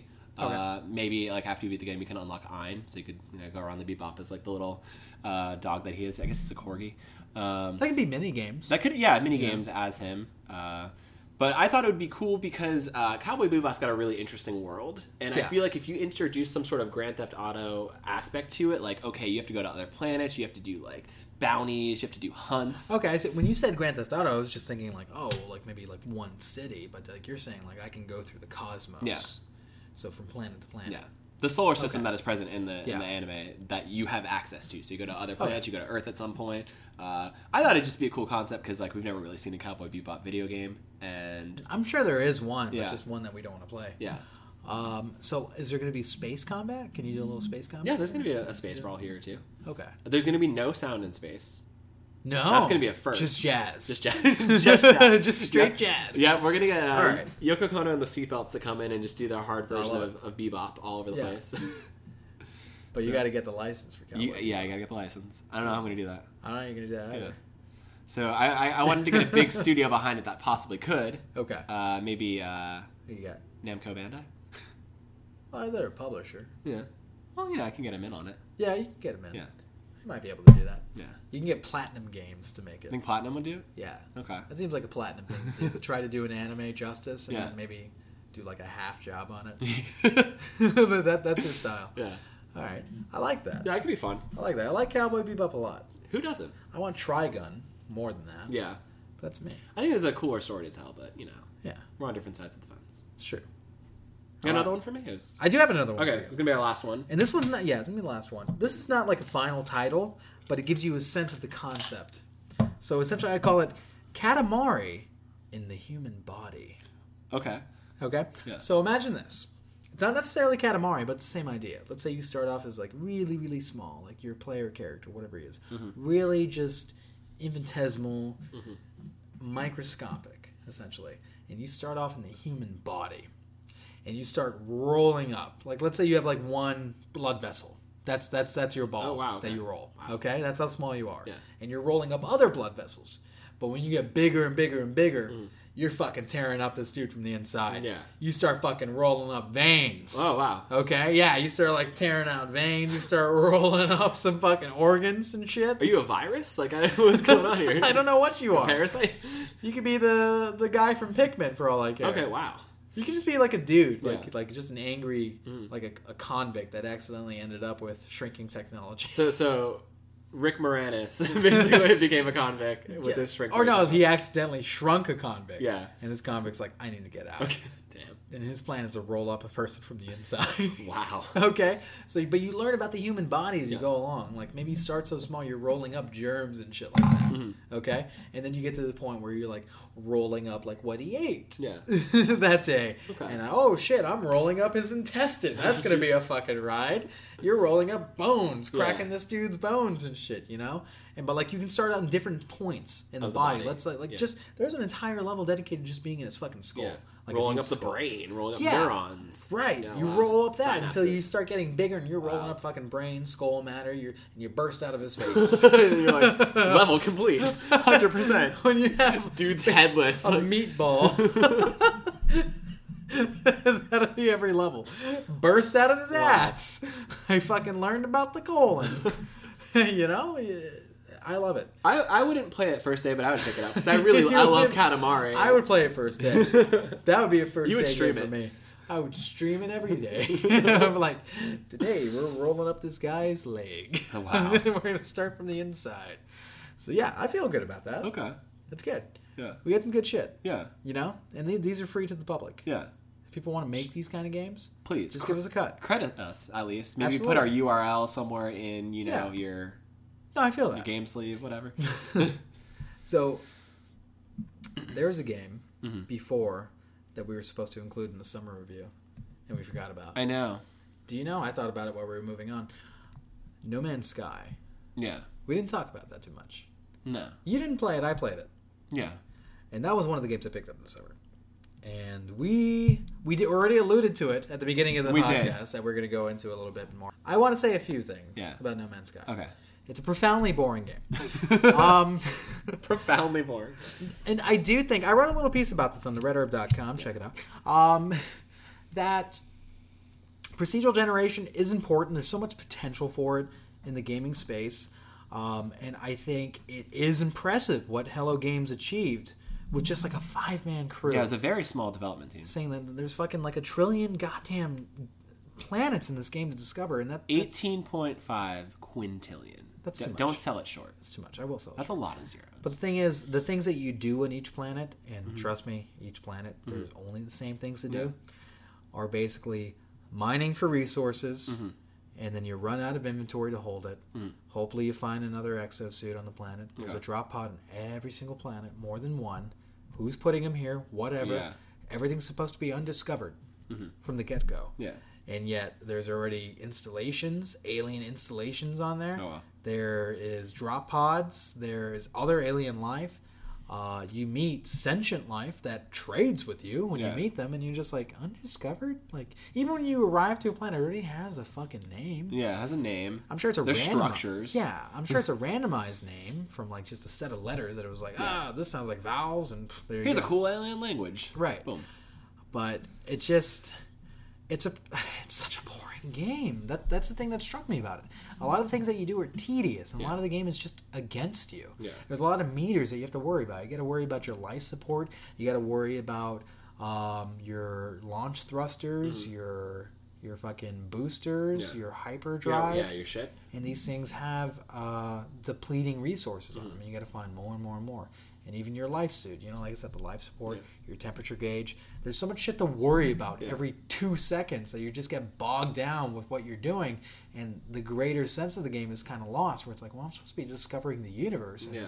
I really just spend too much time just fucking doing Mining the for same resources. Yeah, mining Yeah. resources and doing the same five fucking things. That you can planet. somehow do on every planet. Every planet has plutonium. Yeah. Every planet has these installations. Every planet you learn more alien words. Yeah. It's like there's no surprise to it. There's no like shit. Uh, there's like an intergalactic war going Yeah. on here. Oh shit! th- This alien life is having a civil war that you can get it. Like there's nothing interesting I about think, it. I think that's what happens though when you have uh, a procedurally generated game. Like I, they probably had a formula that they plugged like various things into, and very you know slightly modified each world based off of different plugins. And we had this large world that could have had a lot of like intrigue and value to it, but it was it was big and empty. For all that there was in air quotes to do, it's empty. You know. Absolutely, and it's such a lonely experience. Yeah. A lot of people have been talking about that. Yeah. It's a lonely experience, and originally they were, they were trying to bill it as a multiplayer game that it had an online component. Technically, it does, but you never run into another player character. Mm-hmm. Yeah. And all the shit that you're naming, Yeah. they'll never see. No one else will ever see. And it's come to find out, uh, some players have been going back to their original starting galaxies Mm-hmm. and finding that while some of the planets and systems keep their name when they get onto the planet, none of the creatures Yeah. have the same names. Wow. None of them retain the same names. Damn. And it makes me wonder, does it randomize every time you go back to a planet too? Like let's say you keep on going in the game and then go back to a galaxy. Am I even gonna see the same fucking alien life on that planet? You should. Um, Yeah? We were talking about it. We didn't know if it was an issue of like maybe memory. Uh, you know, with so much going on. Well that's why they the don't keep the names. Like it's Yeah. too much memory to worry about. Uh, but I think because people were actually complaining about it, they're working on that in an update. Alright. Yeah. Seems like all they've been doing is updating the game. Yeah. Like Which- constantly. Which is a problem. I mean, I feel like they could have waited. Uh, the game was already delayed like a few times Yeah. leading up until the August release, and I feel like maybe they could have taken a little more time, polished it a bit, made it more purposeful, and then released it. You know, maybe done a day one update. Uh, but you know, they've been updating it like around the clock, like you said, every day. It's crazy. Right. and it's one of those games that it, you know, its uh, supporters try to tell you the journey is the game. It's Yeah. not about the destination. And for me, it's the same thing. I don't really need a destination. Yeah. I need a point. I need a purpose in that game. Yeah. You know, I, I remember I pitched the idea what if it were you're the last of humanity? You Mhm. have a central base that you keep on going to, let's say a space station, and you're learning more about the universe because you're trying to find another habitable planet. Yeah. And the more you learn about other planets, maybe you take back this research to your scientists on board Mhm. and they give you better upgrades that way. Or you're upgrading your base. You're becoming bigger and better. Maybe there's immunities you never thought Yeah. that we would have for humankind before that you found on a planet. Like these discoveries don't have any meaning. Yeah. So I can scan an animal and then name it Limp Bizkit. Fucking cool. Yeah. So I can go to another planet and shoot at more plutonium Yeah. and learn one more alien word, Mm. which always translates to some bullshit like, oh, they're calling me a warrior or an interloper. Yeah. Fantastic. Like, it's a shallow experience. And it has this like huge sandbox experience to it too, but like There's, it's empty. there's nothing to do in the Like I, I feel like Minecraft delivered a better experience in that Yeah. regard than they did. At least you can build things in Minecraft. Yeah. Like, you can create in that game. Yeah. This game doesn't have any creation tools as of yet. Yeah. They did talk about trying to add some sort of base building, but Yeah. it's just like, all right, well, you don't even let the animal name stay. Yeah. Who's to say my base won't be gone? Exactly. you know? And there's just certain gameplay conceits where it's like it doesn't make anything about the game easier on Yeah. you. Like, for instance, if And the you- combat sucks. it's horrible. Yeah. If you walk too far away from your ship, then okay, well you got to walk all the way fucking back, and sometimes you'll end up at a base where you can call your ship. Hmm. Sometimes. Okay. You know, so hopefully you discover one of these installations instead. I'm just like, why not just uh, give me a feature that I can upgrade where I can call my ship no matter what? Yeah. That would be neat for me to save some time. Or and again, that's all about time, you know. yeah. And as far as I'm aware, there's nothing to make your ship much faster than what it is. You can just hold more inventory, and inventory is your greatest fucking enemy in that game. Really. Because your shit fills up so. You're always doing like item management and inventory And- management. yeah, and not only that, you have three different um, sections of inventory. Mm. One for your exosuit, one for your ship, and then one for your multi-tool, your gun that you Yeah. use to fucking heat up things and blast at these goddamn sentinels that apparently don't want you to heat up things. Hmm. and you can switch between them. You can put shit in your ship, or you can take shit from your ship. But basically, it's just like, all right, I'm doing this endless circle Yeah. of like taking and giving and Wow. throwing and fueling and it's just like this is not a rewarding loop Yeah. like i don't feel like i'm becoming greater than myself i Yeah. don't feel like i'm really discovering anything worthwhile it i can see where the drop off came from Yeah. you know some people try to say well there's so much promise it's not in the game and i'm just like i never i don't think they necessarily ever lied about the game Mm-hmm. you know sure there may be some features that aren't there but they never lied about what it was Yeah. we made it out to be much More- more yeah. you know especially with the way the marketing wasn't about to tell you like no no no no don't think that way don't think that, that, that Yeah. it's one thing no it wants you to believe everything you can believe about the game. It was like our, our manic pixie dream game, you know. It was. We had this huge image of it, and it- when we met it, it's just like not what we made it out to be. yeah, it's Tinder date. Yeah. it's a straight up Tinder date where you're like, you sound amazing. Yeah. and then you meet up, you go like, so where's your friend? yeah, right. Oh, you're No Man's Sky. oh. so that's what I wanted to say on it. I don't think there's much more to really pummel No, with it. I'm I'm still waiting on it. I know you're gonna trade it in for uh, Resident Evil Four. And Don't say that out loud. I said it. I don't care. Hello Games isn't gonna care. They're gonna just send us free copies like they have been. Yeah, dude. Um, I'm gonna wait for it to price drop a little bit for some of the patches to go through, for there to actually be something to do, um, because I I, I can play. happen. I can play a game like that where it is just calming and soothing for the sake of playing a game that is calming and soothing and exploring just to explore. But if I'm gonna put time into a universe like that, especially when I have games like The Witcher, uh, I have you know Skyrim coming. I have Dragon Age Inquisition that I haven't started. I want my world to have purpose, Yeah. and there's no purpose to be found yet. Unfortunately. Yeah. I wanted it to be good. Yeah. And what's the end game? You get to the center of the universe. That's all. Yeah. Yeah. And you don't even find anything great there. No. You, you, um, spoiler: you crash land at the center just to kind of start over. Yep. Um, That's sort of the gameplay loop. That's Yeah. what I hear is the Which- uh, the ending. which other indie games like have done a cyclical loop like that way better? Yeah. Limbo, Journey, like all of them. Though that's true. yeah, Anything about that? yeah. Name a AAA game that did that. I can't.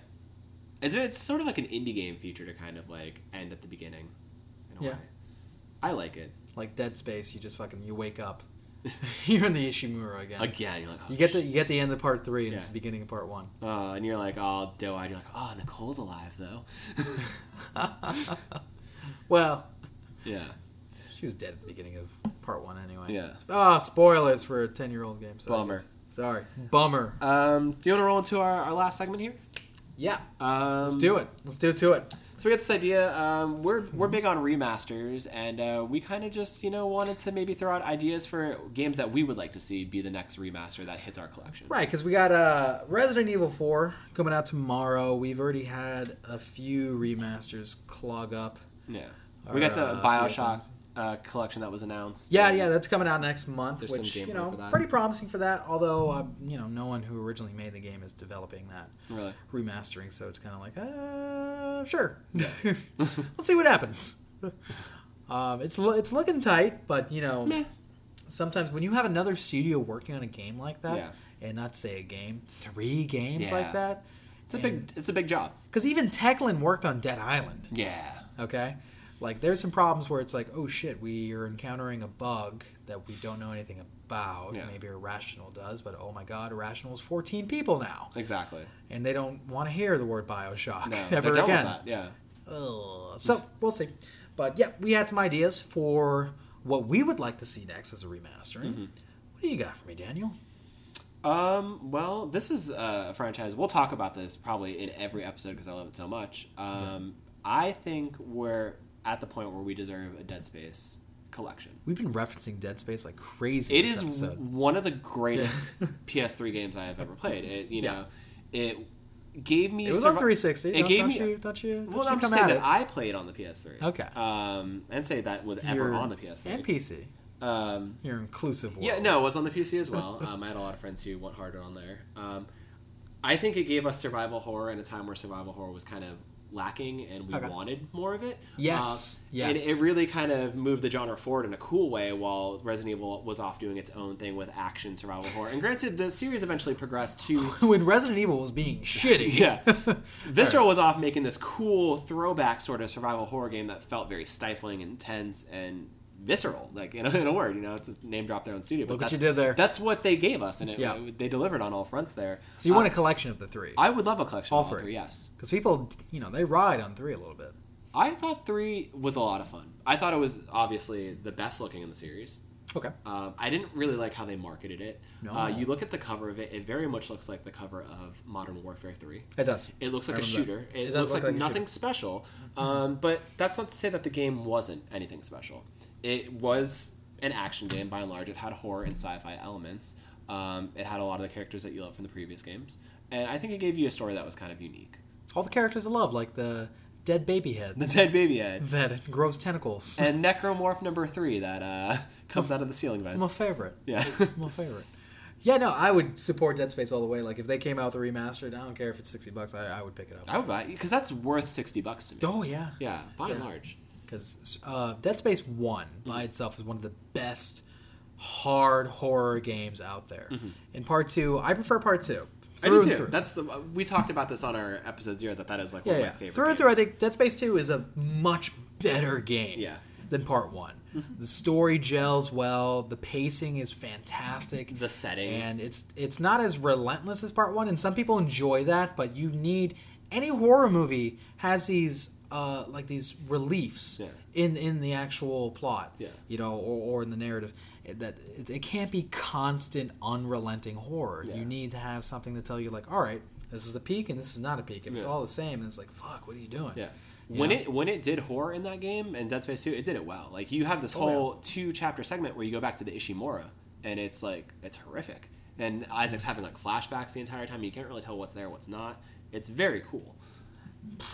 I would love that one I would love that, yeah. I would love that one back. I got one for you. I'm gonna throw one at you. This one's going back to the PS2 days, my friend. Okay, wow.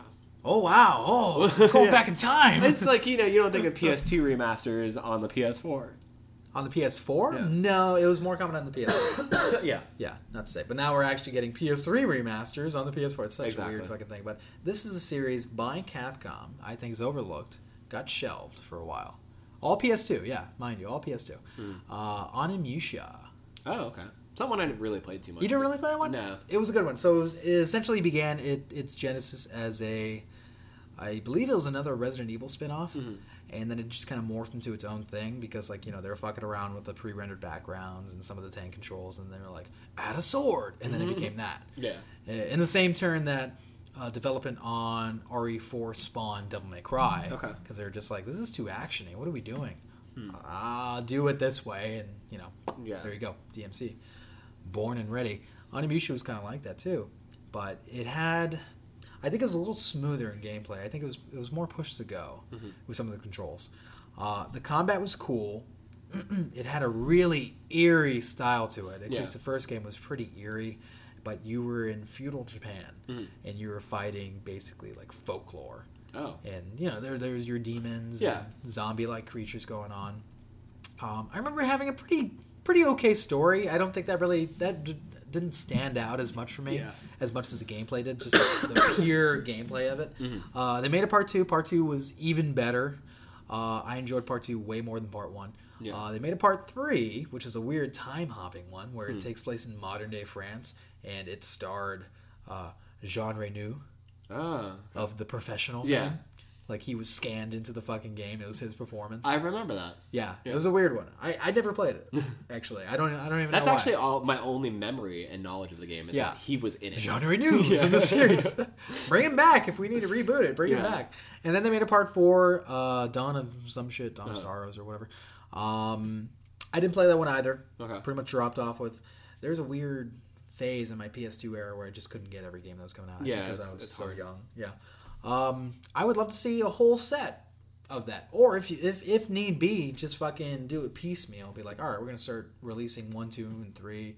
You know, one by one on the marketplace, twenty bucks, whatever. Just remaster that shit, bring it back out, because I think there's room for another Onimusha Yeah. you know especially if you come at it a different kind of like look uh, let's say like dark souls esque Yeah. you know i think people would really appreciate what you're trying to do with that series um, it was one of capcom had such like had so much variety in their catalog back in the day Yeah. where you're just like fuck you have devil may cry you have onimusha you have Yeah. resident evil you were still trying to do shit with mega man Yeah. and then they, you know, it came out Dead Rising uh, in early 360 generation. It was like, Yeah. damn, you're doing interesting stuff. Yeah. It literally is just remasters Yeah. and weird fucking sequels like Umbrella Corps and Yeah. Raccoon City. Games that you'll play anyway, but I played them anyway because of their name, yeah. and it was a mistake. but I'll keep on doing it. That's the only series I'll, I'll keep on playing bad games for. Yeah. Resident Evil. Okay. But as you can see, I, I haven't tried to punish myself with Umbrella Corps. No, you kind of gave up on that. Oh yeah, pretty real quickly. fast. I was like, no, Yeah. I That, that was the game you played this summer, and it didn't even nope. warrant getting on the list. Didn't even register. Yeah, I played. Ugh, God, that game was awful. Hmm. still gotta wash it out of my mouth with better games. Yeah, right. You got another for me? um, I think I got another one. You think? I you know there are a lot of like remasters I would like to see for you know the PS2 to PS4, PS3 to PS4.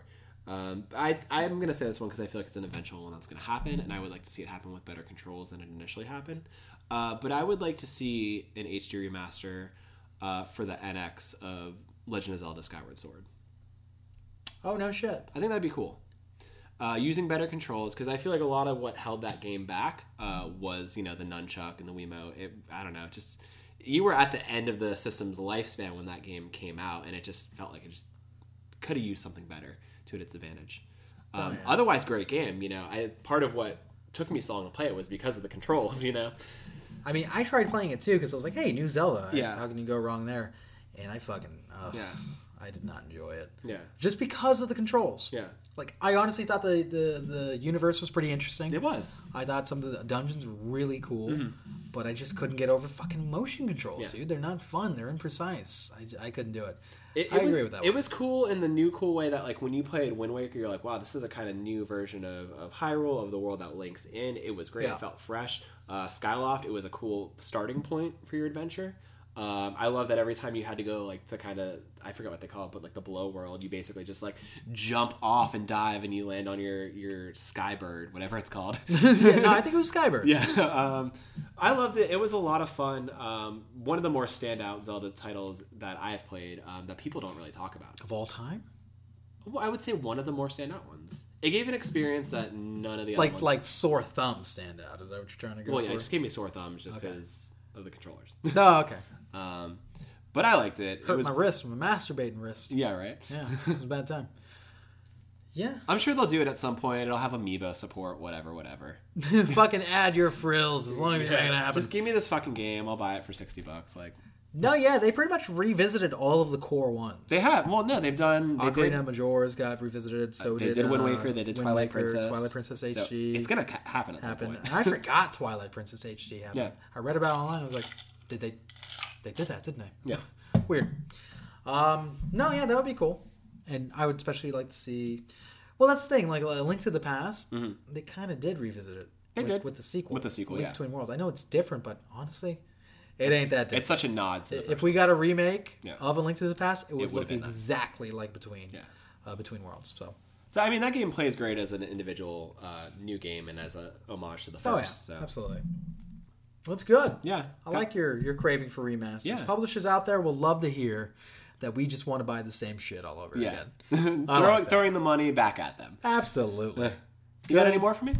Not not no, not too much. You know, Okay. there's some obvious ones out there. I, Yeah. I want them to do anything with Mega Man again. I mean, they just did the Legacy Collection. Yeah. and I'm like, that's really cool. great.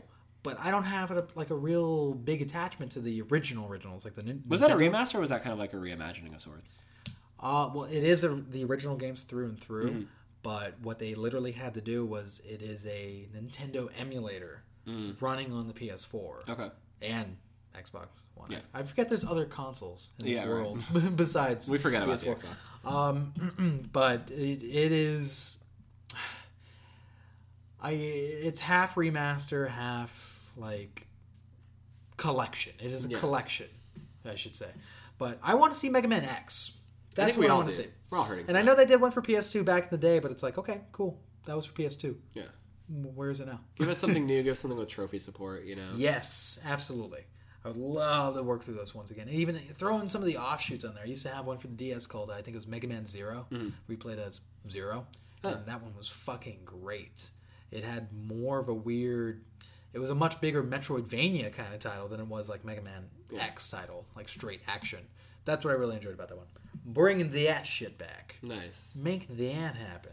And you got my money. Yeah. But make sure the trophies are good. They have to be good. Make, give us a good replay value. Yeah, get the fuck out of here with your no platinums. Right. Some bitches. All right. Well, that's our remaster segment. Uh, we'll probably bring this back at some other point. Uh, Yeah. At some point, when we get a when we get a listenership, uh, we'd like to hear your ideas. When we get five years, when we get five years, we'd like to hear you know the sort of games you'd like to see remastered, whether Absolutely. they're coming or not. Uh, We'll talk about 'em. Yeah, we We'll want it to be a dialogue because that's what games should be. You know? and we want to get people involved in our game pitch segment as well. yes. Well, we'll talk about your weird game pitches and what we can do to make them marketable. Yeah. Because we have all the experience in the world. just not. Just not. Quick. all right, but I think that's a good time as any to cap it off there, Yeah. listeners. Uh, you have been listening to The Save Room featuring me, Kevin, and. Me, Daniel. All right, and like we said, we're gonna try to get this out every Tuesday. Uh, we're gonna lock down what platform we're using. We're, we're going for SoundCloud. Right? We're gonna go for SoundCloud. We're gonna yeah. go for SoundCloud. And hopefully, at some point, you know, we'll make the jump to iTunes and make it more available. Because, like, if we can't make this available, you're not gonna want to listen to it. yeah, my dudes, and we don't want to do that to you. We like you guys already. We don't Yeah. even know you. We, we have no idea what you're gonna think of this. So, thank you so much. Thanks for listening, and remember to save your game. Hmm, I like that. Yeah, Signing off. sounds a little touch. Yeah. Stole it from another podcast. Did you really? yeah, it's fine. They're not gonna like that. Nah, it's fine. I was in that podcast. Ah. Boom. Boom. Boom.